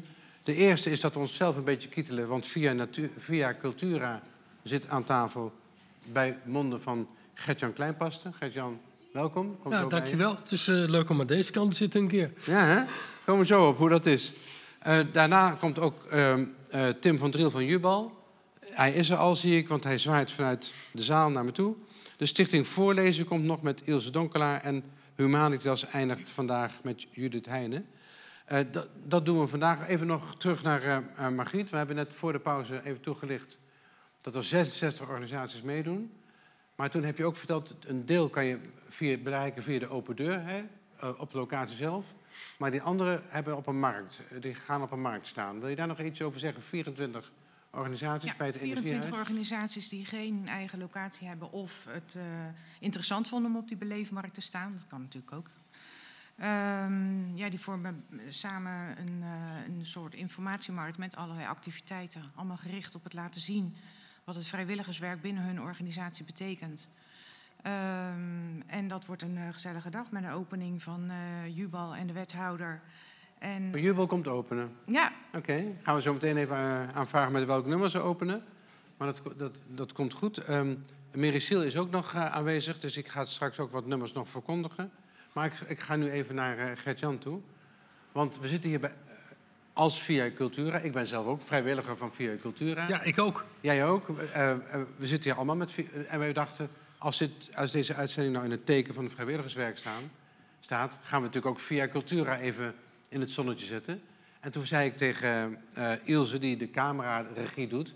Ilse, kom jij dan aan tafel zitten? Nee, zei Ilse, dat kan niet, want ik moet de cameraregie doen. Zo werkt het in een vrijwilligersorganisatie. En toen zei Ilse, dan ga ik Gertjan vragen. Dus jij vertegenwoordigt nu Via Cultura... Eh, wil je me even vertellen, hoeveel, oh, mijn tafel gaat kantelen. Hoeveel mensen werken er voor Via Cultura? Heb je enig idee? Ik, ik zou het aantal niet eens eh, precies weten, omdat er een aantal ook eh, af en toe een programma maken of soms even een periode betrokken zijn en dan weer andere projecten doen. Maar ik denk toch vlot met elkaar een, een man of 15, eh, vermoed ik. Heb je het ook over de, de, de, de mensen die het geluid doen en de camera? Dat, dat tel je Dan heb ik het over eh, mensen die camerawerk doen, die techniek doen, die, die geluid doen. Eh, Ilse die heel veel rond de productie zelf, maar ook de cameraregie natuurlijk eh, doet. Ehm, ja, dat, dat, is, dat is het hart van die organisatie. En daaromheen eh, eh, jij en ik en andere eh, mensen die gewoon eh, een programma presenteren. Ehm, waarbij het ook zo is dat die programma's door die mensen doorgaan, ook zelf worden eh, gevuld. Dus je bent ook redactioneel bezig. eh, we noemen dat eigenlijk altijd bottom-up werk. Hè? Burgerjournalistiek, gewoon echt vanuit die samenleving. Ja. eh, leuke thema's bedenken zeggen- die je kunt, kunt bespreken. Ik heb vandaag heel veel organisaties gebeld van kom je vanavond aan tafel? En ze kennen allemaal Via Cultura en Ilse kennen ze ook allemaal. Ehm, dus jullie, jullie, het is heel duidelijk dat jullie echt van onderop aan het werken zijn. Want al die organisaties weten wie Via Cultura is. Ja, dat voor een deel komt dat ook omdat we ook programma's in de, in de wijken eh, maken af en toe. Dus we eh, zitten niet alleen maar in de Biesboshal, we zitten ook wel eens gewoon her en der in wijken. Ehm, eh, maar we zijn hier natuurlijk iedere donderdagavond met, met Via Cultura live. Iedere donderdagavond open deur wat dat betreft. Dus kom vooral eens kijken, luisteren, ehm, meemaken wat we hier doen. Want het is best heel, heel leuk om te zien. En misschien prikkelt dat dan ook weer om te denken van... goh, daar wil ik ook wel wat in doen, hè? Want eh, vertel eens, wat zou iemand moeten kunnen als je bij Via Cultura vrijwilligerswerk wil doen? Of hoef je niks te kunnen? Kun je me dat vertellen? Ehm, Nou ja, niks kunnen bestaat nou, er, er zijn geen mensen die, die, Nee. die helemaal niks kunnen. We zijn met Dus- elkaar dus, eens.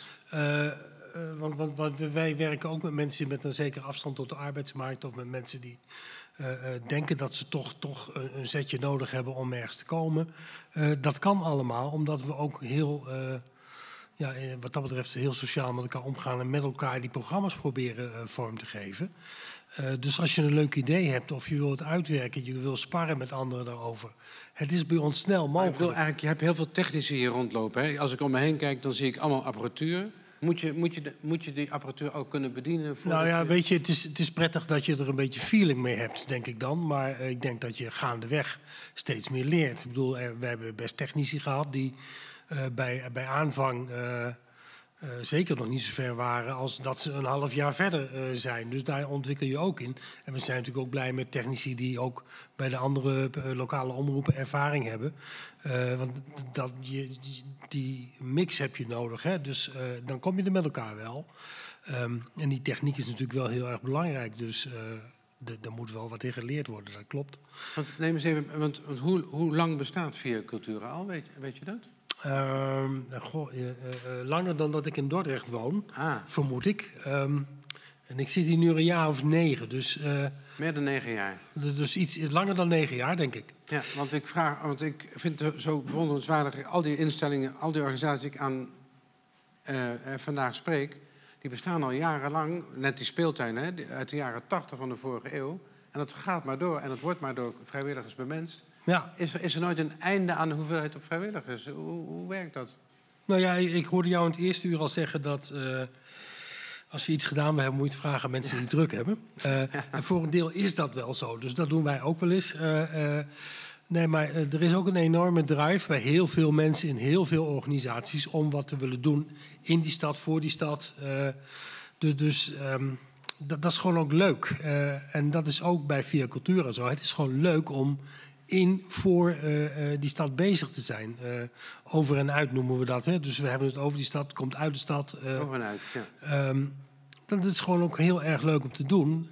En, en wat ik zelf leuk vond toen ik vrijwilliger werd bij Via Cultura... ik was natuurlijk redelijk nieuw in Dordrecht... het heeft mij ongelooflijk veel gebracht in de sfeer van Oh ja. mensen leren kennen... een netwerk opbouwen, hele leuke gesprekken kunnen voeren. Want jij zit regelmatig op deze stoel, zeg ik er maar even, als gespreksleider. ja. En dan spreken allemaal mensen, eigenlijk net als ik, die je net een uur van tevoren ontmoet hebt, of, of soms niet eens. Hè, even, en daar ga je allerlei leuke gesprekken mee voeren. Ja, zeker. Verrijkt dat jezelf ook nog steeds? Absoluut, nog steeds. Ik bedoel, eh, eh, ik probeer ook altijd thema's te verzinnen als ik twee uur eh, mag vullen. Waarbij ik denk, daar wil ik van alles over weten. Dus het is gewoon ook mijn eigen nieuwsgierigheid in zekere zin... die ik eh bevredig door gewoon daar een programma over te maken. Want wat voor thema's bedenk je dan? Even, neem ons even mee in hoe dat in jouw hoofd werkt. Ehm, eh, ik, ik vind thema's in het sociale domein over het algemeen heel erg interessant. Dus, dus dat wat er gebeurt voor mensen in de stad en, en hoe mensen elkaar helpen. Eh, ik probeer een beetje, dat snap je misschien wel, weg te blijven van de politiek, omdat ik hier lokaal ook politiek actief ben. Dus daar, daar hou ik me wat minder mee bezig. Eh, en alles rondom cultuur vind ik gewoon ongelooflijk eh, boeiend. Ehm, en we hebben een ongelooflijk eh, stimulerend, creatief, leuk cultureel klimaat hier. Dus je komt echt van alles en nog wat tegen en je kunt van alles en nog wat aan tafel krijgen. Krijgen ik met een mooi met, verhaal. Met, met Margriet ook in de inleiding erover. Dat organisaties als groentuinen, zolderkamer, maken en meer, schuldhulpmaatjes, tuinmomentjes, wereldwijven. Het, het is er allemaal, hè? Ja. En allemaal door vrijwilligers. Je kunt het zo gek niet verzinnen. Of het is er en dan is het prachtig om dat ook aan tafel te krijgen en dat verhaal te horen. Want eh, eh, de luisteraars en de, degenen die kijken via Facebook, eh denk dat die daar ook heel erg door gestimuleerd worden. Misschien ook wel weer om zich ergens bij aan te sluiten of om ook vrijwilliger te worden. Of, Heb je een leuk voorbeeld van een organisatie waarvan je dacht... nou, ik had echt nooit gedacht dat dat ook bestond en toch is het er. Even... Nou, je dacht zelf toen ik, toen ik dat las van die wereldwijvenateliers... Even, toen dacht ik, wat zou daarachter zitten, weet je? Van, ehm, Nou ja, dat, dat, dat, dat is wel een, een van de voorbeelden die ik ook wel heel erg mooi vind. Omdat daar heel veel verschillende culturen samengebracht worden rondom dat handwerken. En daar, daar is eh, heel veel uit voort, voortgekomen. Eh, eh, wat, wat ik ook eh, zelf een hartverwarmend voorbeeld eh, vond, was eh, een organisatie eh, die heel veel ehm, eh, materialen, meubels, fietsen, van alles nog wat inzamelt, opknapt en dan weer zorgt dat die een nieuw leven krijgen. eh, En, en daar terechtkomen waar mensen eh, moeite hebben om de eindjes aan elkaar te knopen. Ehm, met name ook, eh, ik herinner me een gesprek, ik ben de naam al lang kwijt, met een meneer die eh, heel druk was inderdaad om eh, oude fietsen eh, overal vandaan te scharrelen en dat dan op te knappen en zorgen dat mensen zonder fiets eh, dan met een goed opgeknapte fiets eh, ja, toch ook de mobiliteit konden vergroten. Dat, zijn- dat vind ik echt hartverwarmende gesprekken. hey, en wat doe je zelf op Open Deuren Dag eh, aanstaande zaterdag? Eh, ja, aanstaande Ja, zaterdag eh. Ja? ga, ga ik naar een feestje. Maar Niet in Dordrecht? Hm? Ja, van eh Ton de Lamarre, want die eh, eh, viert met Ada feest in de Kunstkerk. Dat is een hele andere vorm van een open deur. Maar eh, ik, ik ga daar ongetwijfeld heel veel mensen ontmoeten eh, en eh, praten over vrijwilligerswerk. Want eh, Ton is daar ook een aanjager van. Dus het, het kan, kan bijna niet anders vrijwilliger bezoekt- bezoekt de andere vrijwilliger. dan, dan dat we daar eh, ook gesprekken over hebben. Ja. Volgend jaar weer meedoen dan. Volgend jaar weer. Ja. Ja, en, en, en hier staan de deuren altijd op donderdagavond in ieder geval. Donderdagavond van 8 Hier in tot de 10 wordt hier gewoon live het programma gemaakt. Ja. Dus als je wil langskomen als dus- vrijwilliger of potentieel vrijwilliger, bezoek ons, praat mee, doe mee. Ja. En, ehm En, dankjewel. en er kunnen echt van alles en nog wat gebruiken. Mensen die het leuk vinden om items uit te zoeken, die research willen doen. Mensen die eh, het leuk vinden om zo'n gesprek te voeren. eh, mensen die die techniek boeiend vinden en die daar wat meer in willen bereiken. eh, en, kom gewoon steeds, kijken. en steeds ook vrijwillige muziek. Hè, even Een bruggetje is dit, hè? Ja. Want eh eh, Mary Lies gaat haar volgende nummer eh, ten gehore brengen. Is het Pools dit keer? Ja, Want ik hoorde, want ik hoorde net van eh Helene, die bij de speeltuin Oosterkwartier actief is. Hè, die heb je net ook even een handje geschud. Ja, Dat er heel veel Poolse, men- Poolse mensen in de omgeving van het Oosterkwartier wonen. Hè? ja. Was dat ook jouw situatie toen je daar vrijwilliger was? Eh, nee, nee. Ik, eh, ik zat eigenlijk meer tussen Nederlanders qua omgeving. En ik ging in Dordrecht naar school. En volgens mij moest ik dus vrijwilligerswerk voor school doen. Voor het Da Vinci College. Oh, zo ging het. Ja. En het was een beetje toevallig dat er ook veel Poolse mensen in de omgeving wonen. Ja, nou, volgens mij waren er toen niet heel veel Poolse mensen daar in de omgeving. Nu Oh. wel, inderdaad, maar toen, eh, toen nog niet. Oké, nou, eh, breng ons je Poolse nummer en we Yes. gaan eh, aandachtig luisteren. Oké.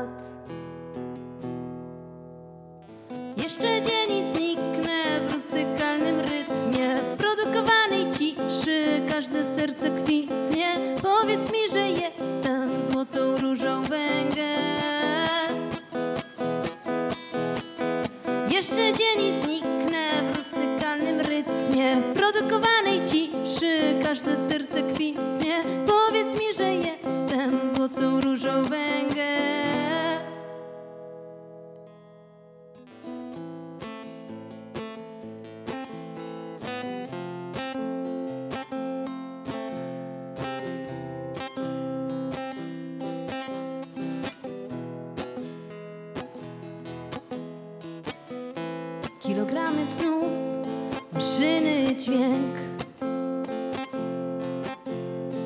Patrzysz na mnie, już prawie dzień. Wieczna twoja dusza, ona nie ma wad. Zostańmy tu tysiące lat.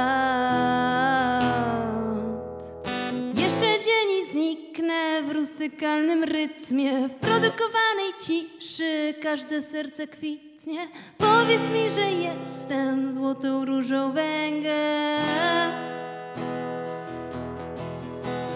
Jeszcze dzień zniknę w rustykalnym rytmie, w produkowanej ciszy każde serce kwitnie. Powiedz mi, że jestem złotą różą węgiel. Złotą różą węgiel. Złotą różą węgiel. Złotą różą węgiel. Złotą różą węgiel.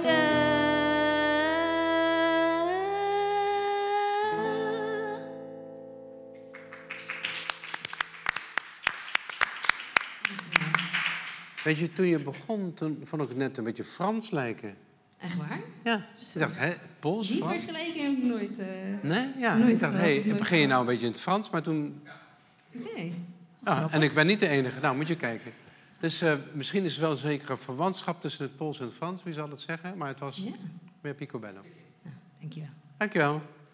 Ehm en we gaan over naar onze volgende vrijwilliger vertegenwoordiger. En er is al over jou gesproken in het vorige uur, eh, Tim. Tim van Driel. Ja. Eh, want je bent van Jubal. En volgens Margriet ga jij het, de, die markt zaterdag... Hoe heet die ook alweer, die markt? De beleefmarkt. De Beleefmarkt. Gaat Jubal die openen? Ja, dat klopt. Ja, Eh, de, de blazers van Jubal, eh, de Hoornlijn, die, eh, die heeft de eer om de dag te mogen openen. Noem je dat de Horenlijn? De Hoornlijn noemen we dat. De Hoornlijn, oké. Ja. En, en hoeveel staan er dan op een rij? Eh, een stuk of 20, 25 morgen, eh, morgen eh, zaterdag. Ja, blazers. En dan ga Ja. je eh, nou ja, eh, het, de beleefmarkt openen. Ja. En, want ik heb jullie één keer gezien en toen was ik, was misschien een jaar of tien geleden, ik was zwaar onder de indruk vanwege de, het massieve, ja, de, de massieve muziekstoot die jullie uitbrengen. Even, is dat nu weer zo? Of is dat inmiddels een beetje veranderd in de loop van de tijd? Nou, dat denk ik zeker wel inderdaad. Eh, ja, de aantallen die fluctueren elk jaar wel een beetje. Ehm, dus ja, of dat, we, eh, of dat het evenveel als tien jaar geleden is, durf ik nu even niet te zeggen. Nee. Eh, maar ehm, ja, er zal zeker... heel energiek was, was het destijds. Ja, ja, absoluut. En als ik jou zie, is dat nog steeds zo, denk ik. Ja, dat is wel waar, wat, we, wat we willen brengen inderdaad. Een ja, entertainment, een energieke show. Want hoe, laat, hoe lang bestaat Jubal? En wat is het eigenlijk? Want Jubal, het woord is niet meteen voor iedereen misschien duidelijk wat het is. Na Ja. onze openingszinnen misschien wel, maar... nee, inderdaad. eh ja, Jubal is een eh, muziekvereniging ehm, eh, uit Dordrecht, ontstaan in 1911. Eh, dus 1911? 1911, ja. Dus ja, inmiddels al eh, eh, 112 jaar oud. Ehm, ja, ik heb een, eh, een boek meegenomen waar Je mag hem even omhoog een houden hele op de hoge camera. geschiedenis in staat. Ja. Eeuwig Oranje, dit, eh, dit is gemaakt ter ere van het 100-jarige bestaan van Jubal. Eh, dus hij bestaat al even, maar ik heb hem niet, niet zomaar meegenomen, omdat eh, ja, we deze ook zeker aan iedereen willen overhandigen die, die bij de Open Deurendag langs, langs gaat komen. Ah, oké. Want even, zijn jullie nou op de beleefmarkt... of heb je ook nog een open deurendag in de eigen honk, zou ik zeggen? Nee, inderdaad. Ja, om, eh, om half elf eh, eh, is de opening op het Energieplein. Ehm, en we stellen ook onze eigen deuren open van ons, ons clubgebouw aan de Jan Lichthartlaan in Dordrecht. zou zeggen, en waar is dat? De Jan Lichthartlaan. Ja. En voor wie de Jan Lichthartlaan niet meteen kan plaatsen, waar, waar zit het? Ja, bij het leerpark eigenlijk. Bij het leerpark. Ja. En even, hoeveel, hoeveel muzikanten herbergt Jubal op dit moment? Hoeveel eh, jullie we- vereniging? Ja, we hebben verschillende verenigingsonderdelen eigenlijk. Ehm, qua leden eh, zitten we rond de 180 geloof ik op dit moment. Ehm, en eh, ja, Jong Jubal en Jubal zitten, zitten op dit moment allebei rond de, rond de 50 eh, man die op het veld staan. En je hebt dus een horenlijn, zei je. En, en ook, eh, nou ja, wat, heb je nog meer voor Ja, je hebt dus eh, blazers, eh, drummers, dansers met, met vlaggen en allerlei attributen. Ehm, ja, die, die, die brengen samen een, een, een programma op het veld. Elk jaar eigenlijk een, een, een showthema dat eh, geheel in eigen beheer dan wordt ontworpen. Muziek wordt gearrangeerd. Er wordt uitgedacht, ja, welk verhaal gaan wij vertellen? Ehm, ja, en op die manier proberen we ehm, ja, relevant te zijn voor, eh, voor ja, de tijd. Als je kijkt naar Jong Jubal, eh, zij brengen een, een show over eh, dat je eigenlijk in een, in een computerspel wordt gezogen. Ja? Ja, voor de kids ook superleuk natuurlijk om, om, om ja, iets, iets herkenbaars eh, ehm, ja, in, in te spelen. Maar tot hoe ver buiten Dordrecht is Jubal een begrip, bekend? Ehm, ja, behoorlijk ver. Ja, we zijn eigenlijk eh, in, in heel Europa eh, bekend. Eh, ik durf ook wel toonaangevend te zeggen. Ehm, Gewoon de beste van Europa eigenlijk. we hebben behoorlijk wat, wat, wat Europese titels op ons op Ja, naam staan in ons spelletje inderdaad. Ehm, en inmiddels ook zelfs vijf keer naar de, naar de USA afgereisd. Ehm, Ja, ze ook goede horenblazers trouwens. ja, absoluut. Ja, die, eh, daar, eh, eigenlijk het, het spelletje dat wij doen eh, komt uit Amerika. Daar is het ook best wel heel groot. Ehm, dus ja, als, als we enigszins de kans hebben, dan ja, zijn, we, zijn we de afgelopen jaren heel graag die kant op gegaan om mee te mogen doen in, in het grote spel, zeg maar. Ja. En volgens, want jullie zijn ook een vrijwilligersorganisatie.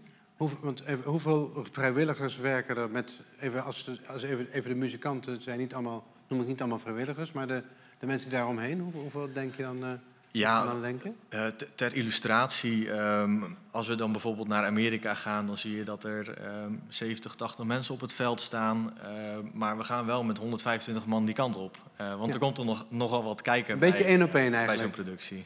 Loopt bijna één op één. Ja, niet helemaal, maar ja, ja, het, eh, dat Ja. gaat best hard, ja. ja. En eh, ja, dus kijk, eh, aan de ene kant is het natuurlijk bij, de, bij Jubel, bij Jong Jubel, bij, bij andere verenigingsonderdelen, is begeleiding nodig, logistiek, ehm, ehm, ja, instructie voor, voor de leden natuurlijk. We, we willen ze muzikaal ontwikkelen, ehm, visueel doen we, doen we allerlei dingen. Eh, dus daar is best wel een ploeg voor nodig. Eh, maar ook buiten de, de, de korpsen, zeg maar. Ehm, ja, een, een, een eigen clubhuis, dat, eh, ja, dat verdient onderhoud. We hebben nog ja, een terrein eromheen waar, waar ook af en toe gesnoeid moet worden. Ehm, Zo- Zoek je nog extra vrijwilligers of niet? Of zijn jullie voorzien? Nee, absoluut. Ehm, ja, vele handen maken licht werk. En eh, ja, bovendien, het is ook wel heel erg leuk om eh, dingen met elkaar aan te pakken. Ehm, dus ja, wij zijn absoluut naar, eh, naar vrijwilligers op zoek. En ehm, ja, ik denk dat het, dat het heel erg leuk is om eh, bij Jubel vrijwilliger te zijn. En, ehm, ja, Wat, wat moet je kunnen als, als vrijwilliger? Als je bij jullie, om, om bij jullie nou ja, nou ja, uit wat, de verf te komen? wat moet je kunnen? Ik denk... Beetje muzikaal zijn? Nou ja, hoeft niet eens. Kijk, eh, het, het is natuurlijk. Ik denk dat het belangrijk is dat je het leuk vindt wat, eh, wat Jubal is en wat, wat Jubal doet. Ehm, en ja, eigenlijk. eh, we hebben het eigenlijk altijd over de oranje familie. Ehm, zo zien we dat ook wel. Leden, vrijwilligers. Ehm, we zijn met elkaar één grote oranje familie. We, we pakken dingen met elkaar op en we bereiken mooie dingen. Dus ja, wat dat betreft is dat denk ik heel mooi om daaraan op een of andere manier te kunnen bijdragen. En Dus je of- hoeft niet iets speciaals te kunnen, of zoek je vooral technici, of zoek je. Nou, maakt niet uit. Nee, ja, Eh, mensen die mee op reis gaan en, de, en als, de kleine als de kinderen een beetje zijn, lastig zijn om het een beetje rustig te maken. Wat, Nee, ja, het- is inderdaad heel breed. Eh, wanneer we ehm, op, eh, op meerdaagse reis gaan voor een optreden bijvoorbeeld... eh, ja, dan is het natuurlijk heel fijn als daar begeleiding is. eh, eh, medisch, maar ook eh, eh, om eh, te koken of... eh, Ja. eh, nou ja, be- begeleiding voor, eh, voor muzikaal, muzikaal. en dat eh, hebben jullie allemaal in jullie achterban, in jullie vereniging. Hey, Ja, want jullie, volgens mij zijn jullie leden ook best van, van heel verschillende pluimage, verschillende culturen. Is dat nog een extra. Moet, vraagt dat nog extra aandacht? Om dat allemaal samen te laten gaan? Ehm, Of gaat het allemaal vanzelf in Nou, de oranje familie? nou ja, wat natuurlijk heel belangrijk is, je, eh, je brengt veel tijd met elkaar door. Dus wat dat betreft, je, je wordt eh, vrij snel, als je tijd met elkaar doorbrengt, word je een hechte groep. Eh, en ja, dat draagt heel erg bij aan ehm, ja, het, het met elkaar ergens kunnen komen. En ja, er zijn soms wel eens uitdagingen. We hebben, jarenlang hebben we ook leden uit, eh, uit Duitsland en Frankrijk gehad... die elk, eh, elk weekend naar Dordrecht kwamen reizen. Ja, er zit natuurlijk wel een taalbarrière in. Maar Mhm. nou ja, de eerste woordjes Nederlands die gaan, die gaan vrij snel. En ja, eigenlijk komt dat altijd helemaal goed. En wat zijn de eerste woordjes dan? Of hoef ik dat niet te weten? Ehm, kan ik me niet helemaal herinneren. Nee.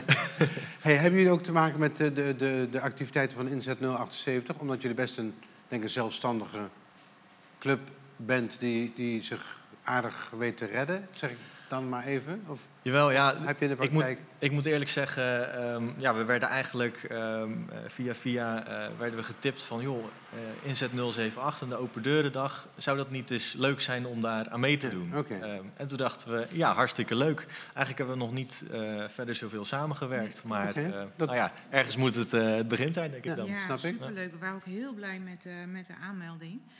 Eh, ook uit de muzieksector, ja, dat hadden we eigenlijk nog niet. Mhm. Ehm, dus zo zie je dat we ook steeds eh, breder worden, dat we ook goed gevonden worden. En ja, zo'n evenement is natuurlijk hartstikke leuk als je op die manier elkaar eh, leert kennen. Ja. En eh, ja, een kennismakingsgesprek kan er natuurlijk altijd komen. Dan kunnen we bekijken wat we. wat En ze openen morgen de markt, toch? ja, dat is een cadeautje. Dat, zei de, dat riep ik meteen. Jubel, mooi. Die gaan openen. Zo enthousiast waren we. Ken, kende jij, Mar- Marilies, kende jij Jubal? Ken je Jubal of niet? Nee? Want daar maken ze ook muziek, ander soort muziek, toch? Ja, ja. Of hebben jullie ook eh, gitaristen, slagwerk... hoe zeg je, hoe heet dat, wat heet het ook weer? Ja? Snaarinstrumenten. Wij hebben wel eens eh, gitaar in, eh, in, in een show gehad. Op dit moment, eh, op dit moment niet. Niet Nee, helemaal jullie eh, core business, hè? nee, nee. nee. Nee. Maar ja, eh, waarom niet? Nog even voordat jij aan het woord komt. Wat gaan jullie zaterdag doen in jullie clubhuis? Wat, wat kunnen mensen daar beleven als ze daar eh, zijn? Eh, nou ja, we vinden het sowieso leuk om eh, een, een rondleiding te geven in, in het clubhuis. Wat, wat gebeurt er nu overal? Eh, ehm, ja, wat, wat, voor, wat voor spullen zijn er nu nodig voor, voor wat wij doen? Maar ook ehm, Er is speciaal voor, voor zaterdag een, een, een video gemaakt om goed te laten zien Eh, hoe veelzijdig de vereniging eigenlijk is. Dus waar we alles een beetje in terug proberen te laten komen. Ehm, en eh, ja, een van onze eh, leden die, die gaat ook een hoop vertellen over onze rijke historie in Dordrecht en verder buiten. Nou, kom allemaal naar de Jan Lichthartstraat. Straat of Laan? Laan, ja. Laan, ja. Nummer 1. Nummer 1. Want sinds 1911 zit daar, of in ieder geval ergens in Dordrecht, Jubal. Hé, hey, dankjewel Tim. Dankjewel. En we gaan, we gaan weer over naar, naar jou. Yes. Eh, introduceer jezelf je nieuwe nummer, je volgende nummer. Eh, ja, deze is eh, in het Engels en is een van mijn oudste nummers. Het gaat toevallig over vrijwilligerswerk. Ja, echt? ja, nou, tenminste, dat was een beetje de inspiratie. Ik Hoe zeg je dat in het Engels dan, vrijwilligerswerk? Of nou ja, het woord zelf komt daar Nee, niet dat in snap ik, voor. hoor. Ja. het was wel een beetje de inspiratie dat ik eh, niet echt een baan kon vinden. En dat ik dus heel veel vrijwilligerswerk ben gaan doen. En dat dat mij dus aan de baan hielp. Dus Ja. Oké, En dat in het Engels? Zijn, hè? ga je gang.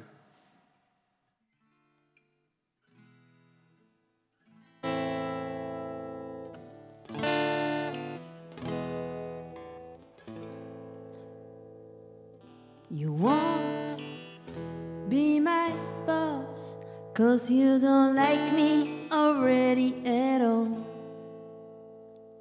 I always screw it up. Welcome to my world.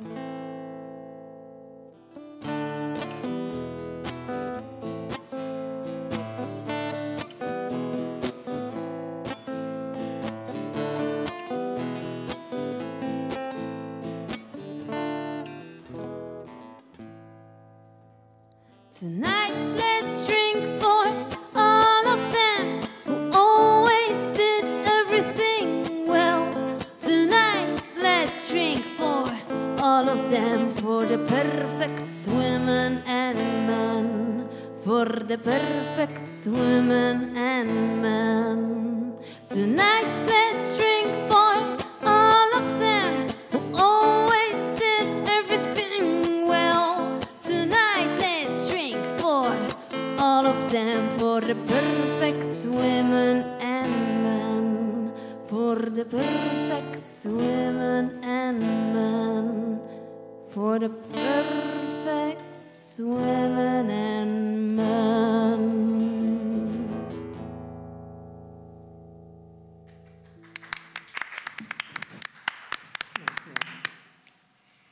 Dankjewel, Mericil.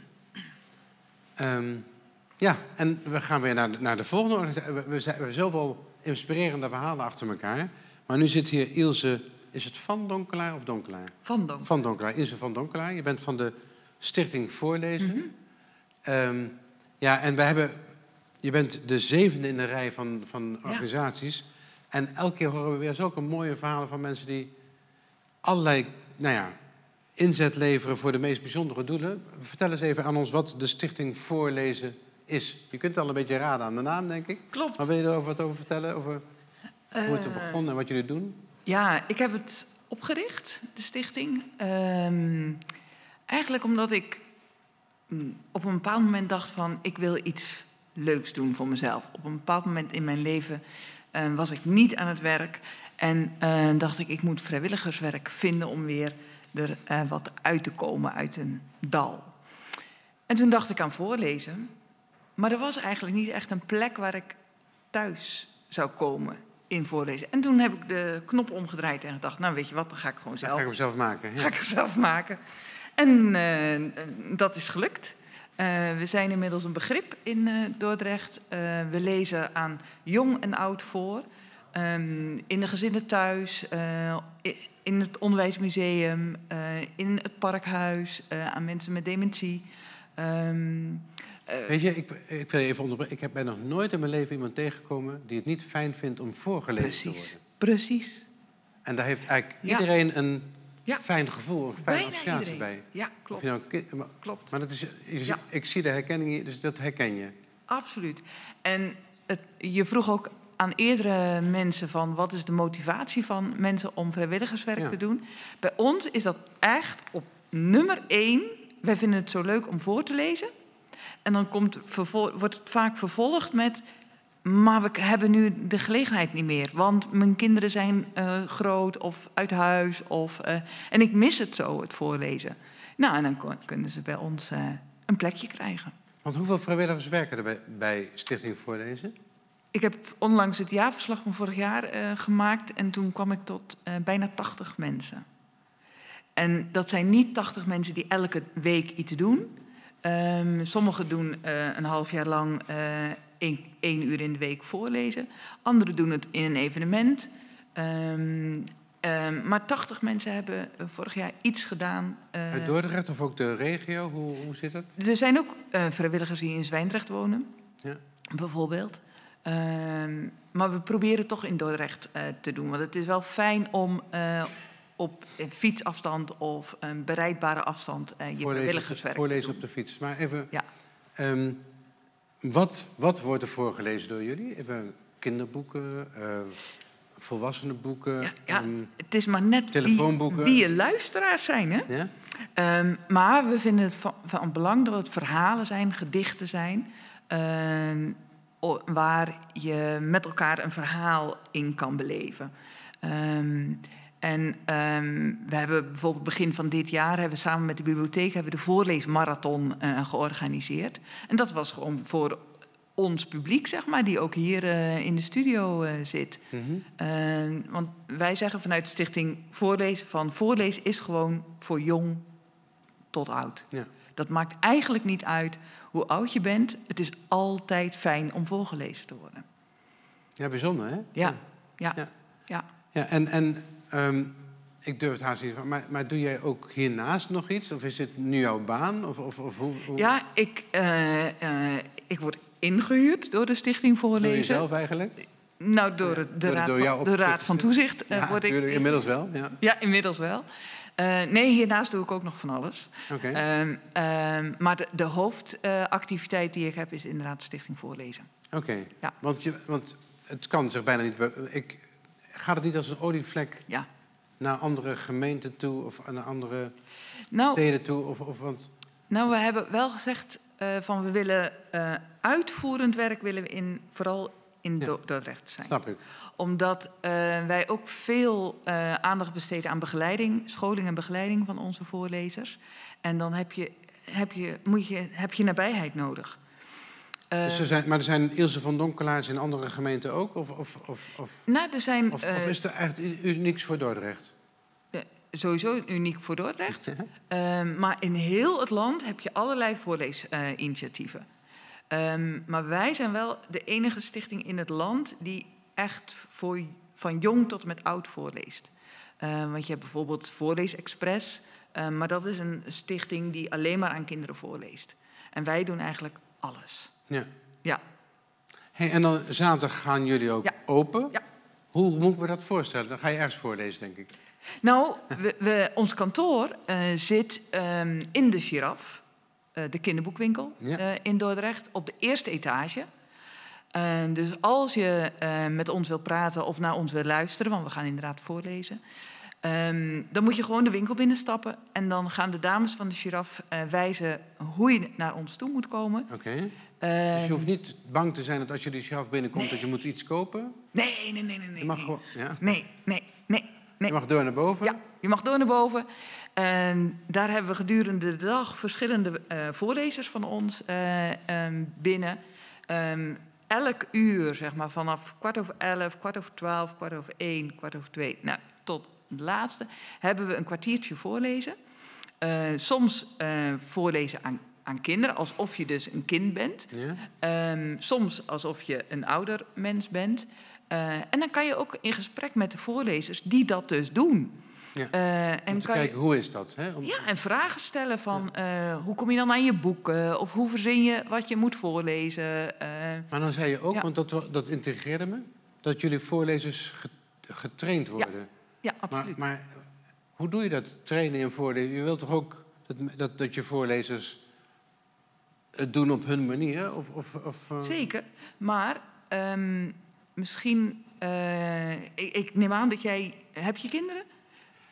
Ja, ik heb alles. Alles wat je kunt heb je bedenken. vast voorgelezen? Ja, en ik, ik, Maar dat moet, is een ik moet andere- Ook, ik moet ook erkennen, ik ben, ik ben een tijd lang burgemeester geweest. Ja. En toen mocht ik ook op allerlei plekken Ja. voorlezen. Dus ik heb kinderen van zo tot zo Ja. voorgelezen. Ja. Maar dan, Maar het is toch een verschil als je je eigen kinderen of kleinkinderen voorleest... eh, of dat je vreemde kinderen nou, voorleest. dat vond ik eigenlijk niet.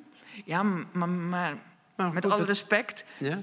Jij deed het misschien één keer eh, op een bepaald moment. Ja, Niet constant, zeg maar, bijvoorbeeld in een gezin. Elke week in een gezin eh, komen voorlezen. Een nee, relatie een soort van, opbouwen. Nee, nee dat, dat klopt hoor. Dat is ik anders. was dan in de schoolklas. Even, Bijvoorbeeld ook mensen met, de- hebben, mensen met dementie eh, die je voorleest. Dan moet je toch iets van dementie weten. Je moet toch iets weten van hoe dat werkt, zeg maar. Oké, Eh, ja. ehm, Dus sowieso de dan niet eens, niet eens alleen En over het voorlezen, maar wat, ook over wat de... voor soort boeken lees je voor? Je, je kan, ehm, ja, bijvoorbeeld aan mensen met dementie kan je natuurlijk niet een heel lang eh, hoofdstuk voorlezen. Want Mhm. als je dan aan het eind bent, zijn de mensen al vergeten wat er in het begin gezegd wordt. En Ehm, we lezen heel heel vaak. leuk om te zingen met mensen. Ja, ja, ja. Maar, maar dat, eh, eigenlijk, alle, anders, al- eigenlijk alle kunst, culturele vorming is van belang voor deze groep mensen. Ehm, we lezen heel veel voor in gezinnen waar eh, kinderen meertalig zijn. Mhm. Moet je iets weten van meertaligheid. Eh, wat kan je wel eh, doen Ja. en wat niet. Ehm, je moet. Nee, vanochtend had ik toevallig een intervisiebijeenkomst van voorlezers. Eh, we hadden twee uur ingepland. En ze hadden allemaal eigenlijk zoiets van... twee uur, wat hebben we nou twee uur allemaal te vertellen... en te doen over voorlezen. Maar na, na die twee uur zeiden ze... "Oh, we zijn echt veel... we hebben veel besproken, veel nieuwe tips gekregen. We hebben weer inzicht gekregen in hoe een voorleessetting... hoe je die nog kan, verder kan verbeteren... hoe je je eigen rol in die setting eh, kan aanpassen.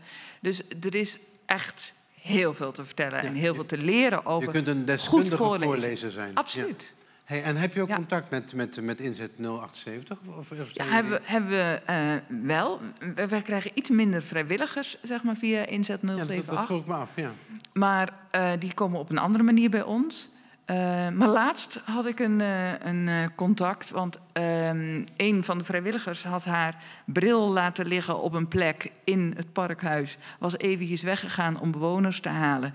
En ze kwam terug en haar bril was weg. En toen dacht ik wel, oh ja, we hebben een vrijwilligers, collectieve vrijwilligersverzekering. Laat ik even in nul- inzet 078 bellen van hoe, hoe werkt dat eigenlijk? Ja. Want dat had ik in acht jaar nog niet meegemaakt, dat ik daar aanspraak op kon doen. Dus dan ben ik blij dat er zo'n instelling is, eh, want die helpt je dan weer eventjes op weg. Eh, Trainingen volg je?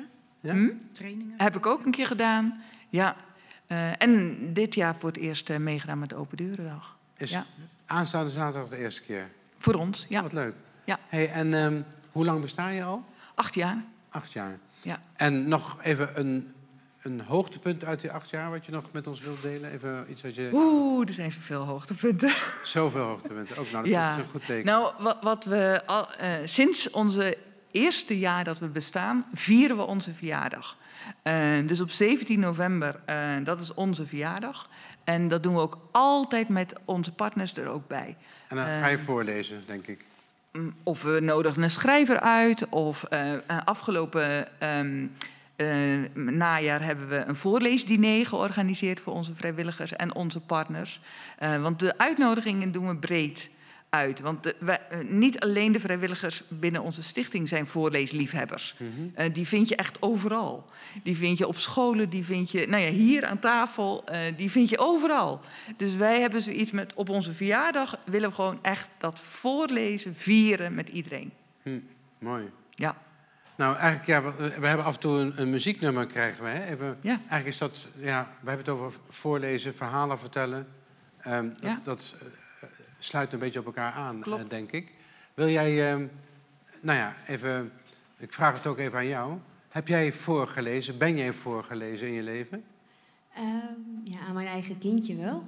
Maar heel toevallig hebben we net al Ja. eh, wat ideeën besproken om, voor Ja. een samenwerking.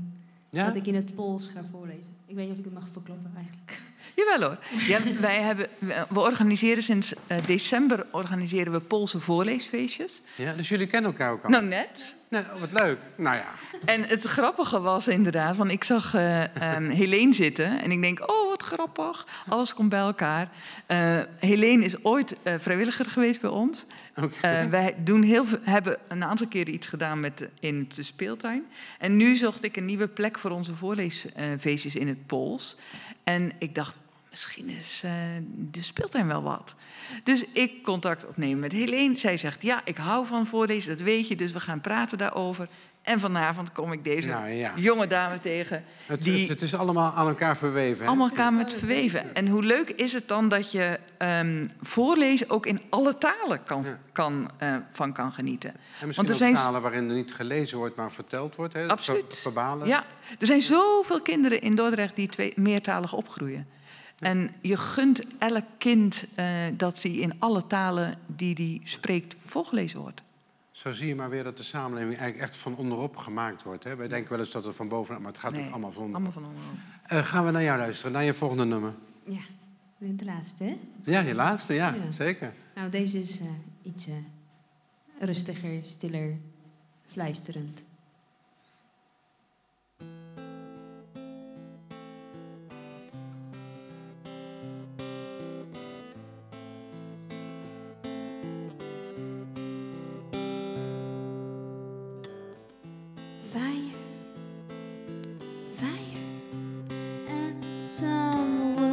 This night is killing me more than you do.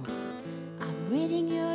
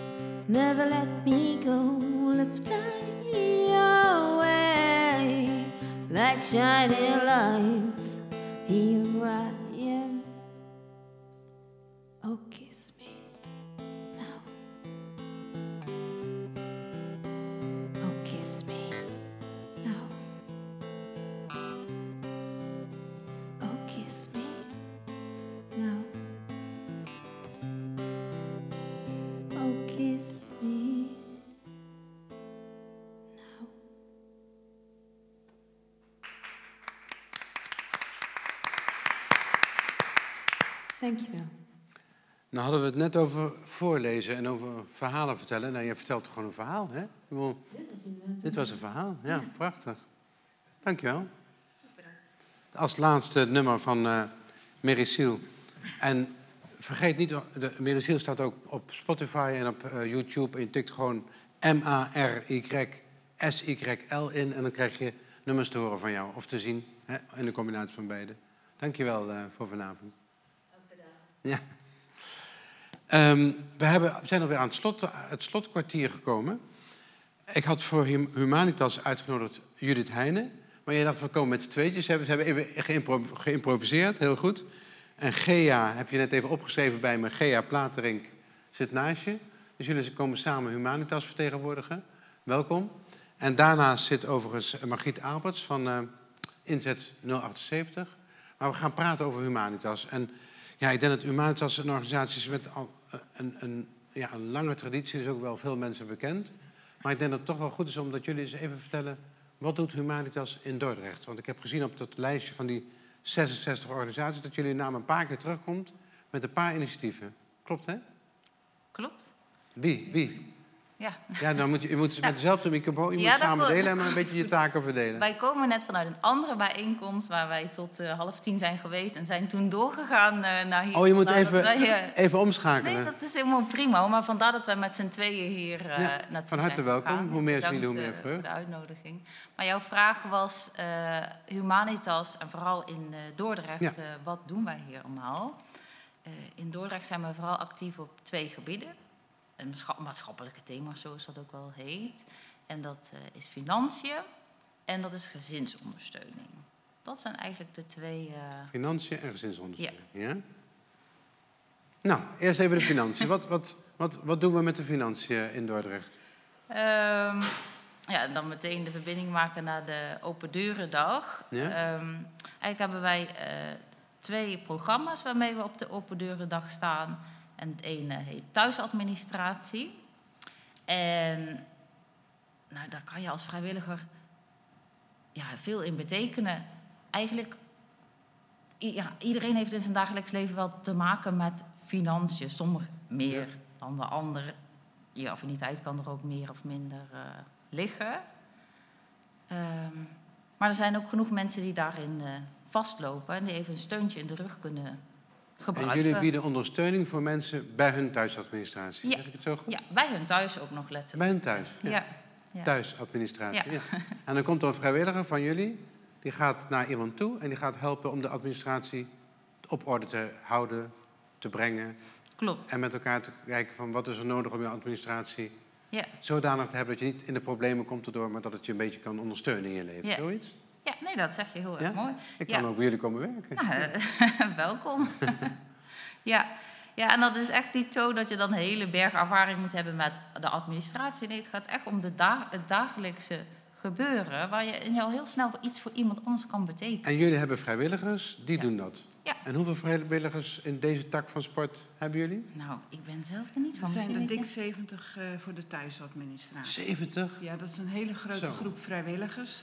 En eigenlijk zijn er ook steeds meer vrijwilligers nodig. Omdat je soms heb je doorstroming, maar ook omdat er veel meer mensen zijn die vastlopen in het zelf doen. Ja. En wat is er mooier dan dat er iemand even een tijdje met je meeloopt om je weer dat zicht te, krijgen, Ja. te geven.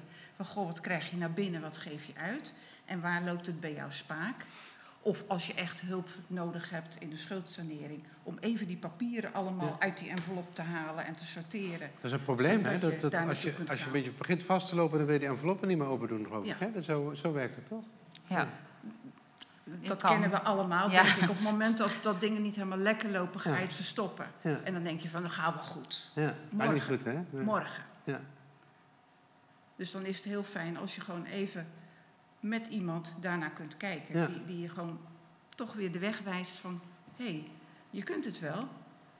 Samen gaan we het oppakken. En daarna kun je het zelf ook weer verder doen. 70 mensen uit uit uit de administratie, de gezinsondersteuning was de andere, hoe heet het zo? Of de, de, de, die andere, jullie andere poot, een andere tak? Was het gezinsondersteuning? Gezinsondersteuning, ja. we Maar daar valt ook Homestart onder. En dat, eh, ja. Daar valt Homestart onder. Hebben een hele... ja, we hebben een hele... hele- ja? ja. Vertel. Ja, misschien eh, kan jij dat... Zal ja. ik dat doen? Ja, ik, ik, ik Ehm, vraag het aan jullie ja, ja, samen, ja. maar jullie bedenken wie het antwoord geeft. Nee, wij, wij noemden het even algemeen gezinsondersteuning, omdat we twee verschillende projecten daarin hebben. Het ene is Homestart en het andere is Wel Thuis. Laat ik starten met Homestart. Eh Homestart is ehm, iets wat landelijk al 30 jaar bestaat en in Dordrecht ook al 25 jaar. En wat we doen is heel laagdrempelig gezinnen met kinderen kinderen van 0 tot 18 jaar, Mhm. even een steuntje in de rug te bieden om samen op te lopen. Stel dat jij als papa zegt van, goh, ik vind het toch best wel lastig om in een nieuwe stad bijvoorbeeld met mijn kinderen de weg te vinden van waar moet ik overal naartoe. Dan zou het fijn kunnen zijn als je nog niet een netwerk opgebouwd hebt om dat met een Maar nou te ik kunnen als, doen. als papa heb ik regelmatig met mijn handen in mijn haar gezeten. Maar ik had geen idee hoe ik bij Humanitas terecht had kunnen komen. Het zal ongetwijfeld gelukt zijn, maar hoe weet ik dat jullie bestaan... en dat ik als papa die met zijn handen in zijn haar zit... weet dan dat ik jullie kan bellen of mailen of appen, ik weet allemaal niet. Wat, hoe, hoe, hoe doe je dat? Je, je kunt het alle twee doen. Je kunt bellen, je kunt appen. We zijn heel laagdrempelig en we nemen direct die telefoon op en we reageren erop. Maar je hebt gelijk dat je zegt dat het gewoon lastig is om bij iedereen zichtbaar te zijn. Dat geldt naar twee kanten toe. Dat geldt voor de gezinnen, hè, de papa's en de mama's. Van hoe vind ik die hulp? En dat geldt ook voor de vrijwilligers. Dus wij grijpen alles aan, zoals ook vanavond en morgen, die dag eh, met inzet 078, om gewoon zichtbaar te zijn, om ons verhaal te kunnen vertellen. Want hoe gaan jullie dat doen op de, dag, de, de, de Open Deurendag? Hoe gaan jullie dit laten zien? De, de- die twee, drie, hè, de homestart en de... Wat was het andere? Wel thuis. Wel En thuis. de thuis- en- Thuisadministratie, ja. Ja, en en de, de financiële, de administratieve ondersteuning. Hoe, ga je dat, hoe gaan jullie laten zien? Kun je, kun je bij jullie binnenlopen? Of ben je bij die beleefmarkt? Wij, wij staan op de Laat op beleefmarkt. de beleefmarkt. Ja. Op het energieplein. Ja, dat klopt. Bij het energiehuis. Ja. En wat doen jullie daar? We zijn er vooral met ons eigen enthousiasme om te vertellen hoe leuk het kan zijn en hoe leuk het is om vrijwilligerswerk te doen. En verder hebben we een soort huiskamertje, kleinschalig, waar mensen even met elkaar kunnen zitten, kunnen kletsen, zodat we gewoon ook heel laag Heb je, heb je op die markt een huiskamertje gebouwd? We hebben een klein tafeltje. Wat leuk. Een lampje en een De huiselijke sfeer. Dus als ik problemen met mijn administratie heb, kan ik daar ook naartoe gaan en kijk ik meteen... Dan maken we een afspraak. Dan maken gaan we we het gesprek met elkaar aan en dan... dan eh, Ja. Of als ik problemen heb met mijn kleinzoon, dan kan ik ook natuurlijk... Ehm, nee, maar dus, dus jullie staan daar, je bent enthousiast, maar je hebt ook een, een kamertje om... Nou, ja. Nou, het, het is niet een kamer Nee, met muren, Een, Ja. een, Maar een wel- nagebootste... wel een- de plek waar je kunt zitten. ja, ja. Het is zo leuk omschreven dat hij op is genomen in het foldertje. Het huiskamertje van Humanitas. Ja. Staat hij erin, het huiskamertje van. Humanitas? Ja. Vorig jaar ook? Een, eh, wat, sorry? sorry? Vorig jaar ook, zijn Ja, vorig jaar stonden ze ook op de beleefmarkt met het huiskamertje van Humanitas. Oké, dus jullie Ja. hebben niet dat op, op jullie eigen locatie, jullie doen het op de beleefmarkt. Oké. Ehm, en willen jullie nog extra, proberen jullie extra vrijwilligers te werven? ja. Ja, dat is eigenlijk altijd... eh, Altijd. ja, wat... eh, ja, en ook dat je... Wat moet je kunnen als je dan bij jullie vrijwilliger wil worden? Ehm, eigenlijk, we helpen mensen met ehm, dagelijkse problematiek. En Mhm. iedereen heeft eigenlijk wel in zijn leven wel een periode dat het minder gaat... of dat je iemand anders al een keer hebt geholpen. Mhm. Ja, we zijn met elkaar en we helpen elkaar. Dat is eigenlijk onze basis. We zijn mensen en we zijn er voor elkaar. Dus het is ehm, ja, eigenlijk heel laagdrempelig.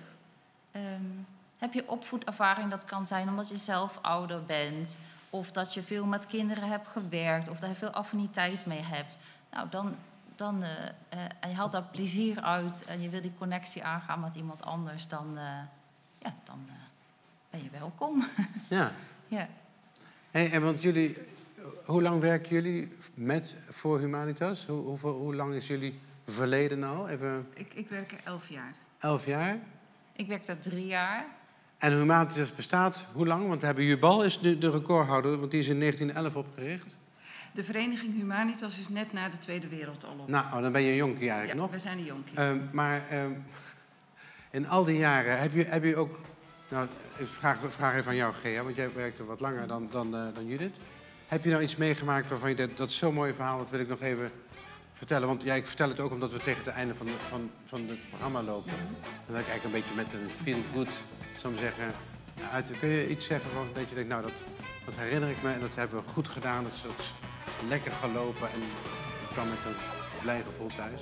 Wat ik me vooral herinner zijn ehm, eh, de momenten, laat ik een gezin noemen, ehm, die op een gegeven moment zei van wij lopen wat vast en dat zou zo fijn zijn. Ik voel me zo eenzaam als ouder in mijn dagelijkse bestaan. Ik, ik heb eigenlijk geen mensen met wie ik mijn verhaal kan houden. Ja, ik kan het wel tegen iemand zeggen, maar dan krijg ik gelijk commentaar. En de een stuurt me daarheen en de ander stuurt me daarheen. Dus ik zou zo graag con- contact met iemand hebben die nou eens echt naar me luistert. En met mij meedoet, maar niet voor mij gaat invullen wat ik doe. En die vrijwilliger eh, is daar een hele tijd in het gezin geweest. En op een gegeven moment zei ze van, ik voel me stukken beter. Ik ga weer richting werk. Eh, ze is gaan solliciteren, kreeg een baan. En een tijd later kwam ze terug en toen zei ze van... maar ik heb naast mijn baan nog wat tijd over. Ik wil eigenlijk nu zelf ook wel die vrijwilligersrol ingaan. Nou, ik, moet- ik moet je afkappen, maar als je dit zoekt, kom naar het Energieplein, kom naar de Beleefmarkt. Zoek de mensen van Humatis, maar ook van Jubal die het gaat openen en zoek elkaar op. En dan hebben we een prachtige open deurendag afgelopen zaterdag, aanstaande zaterdag. Ik zeg het verkeerd. Tot dan.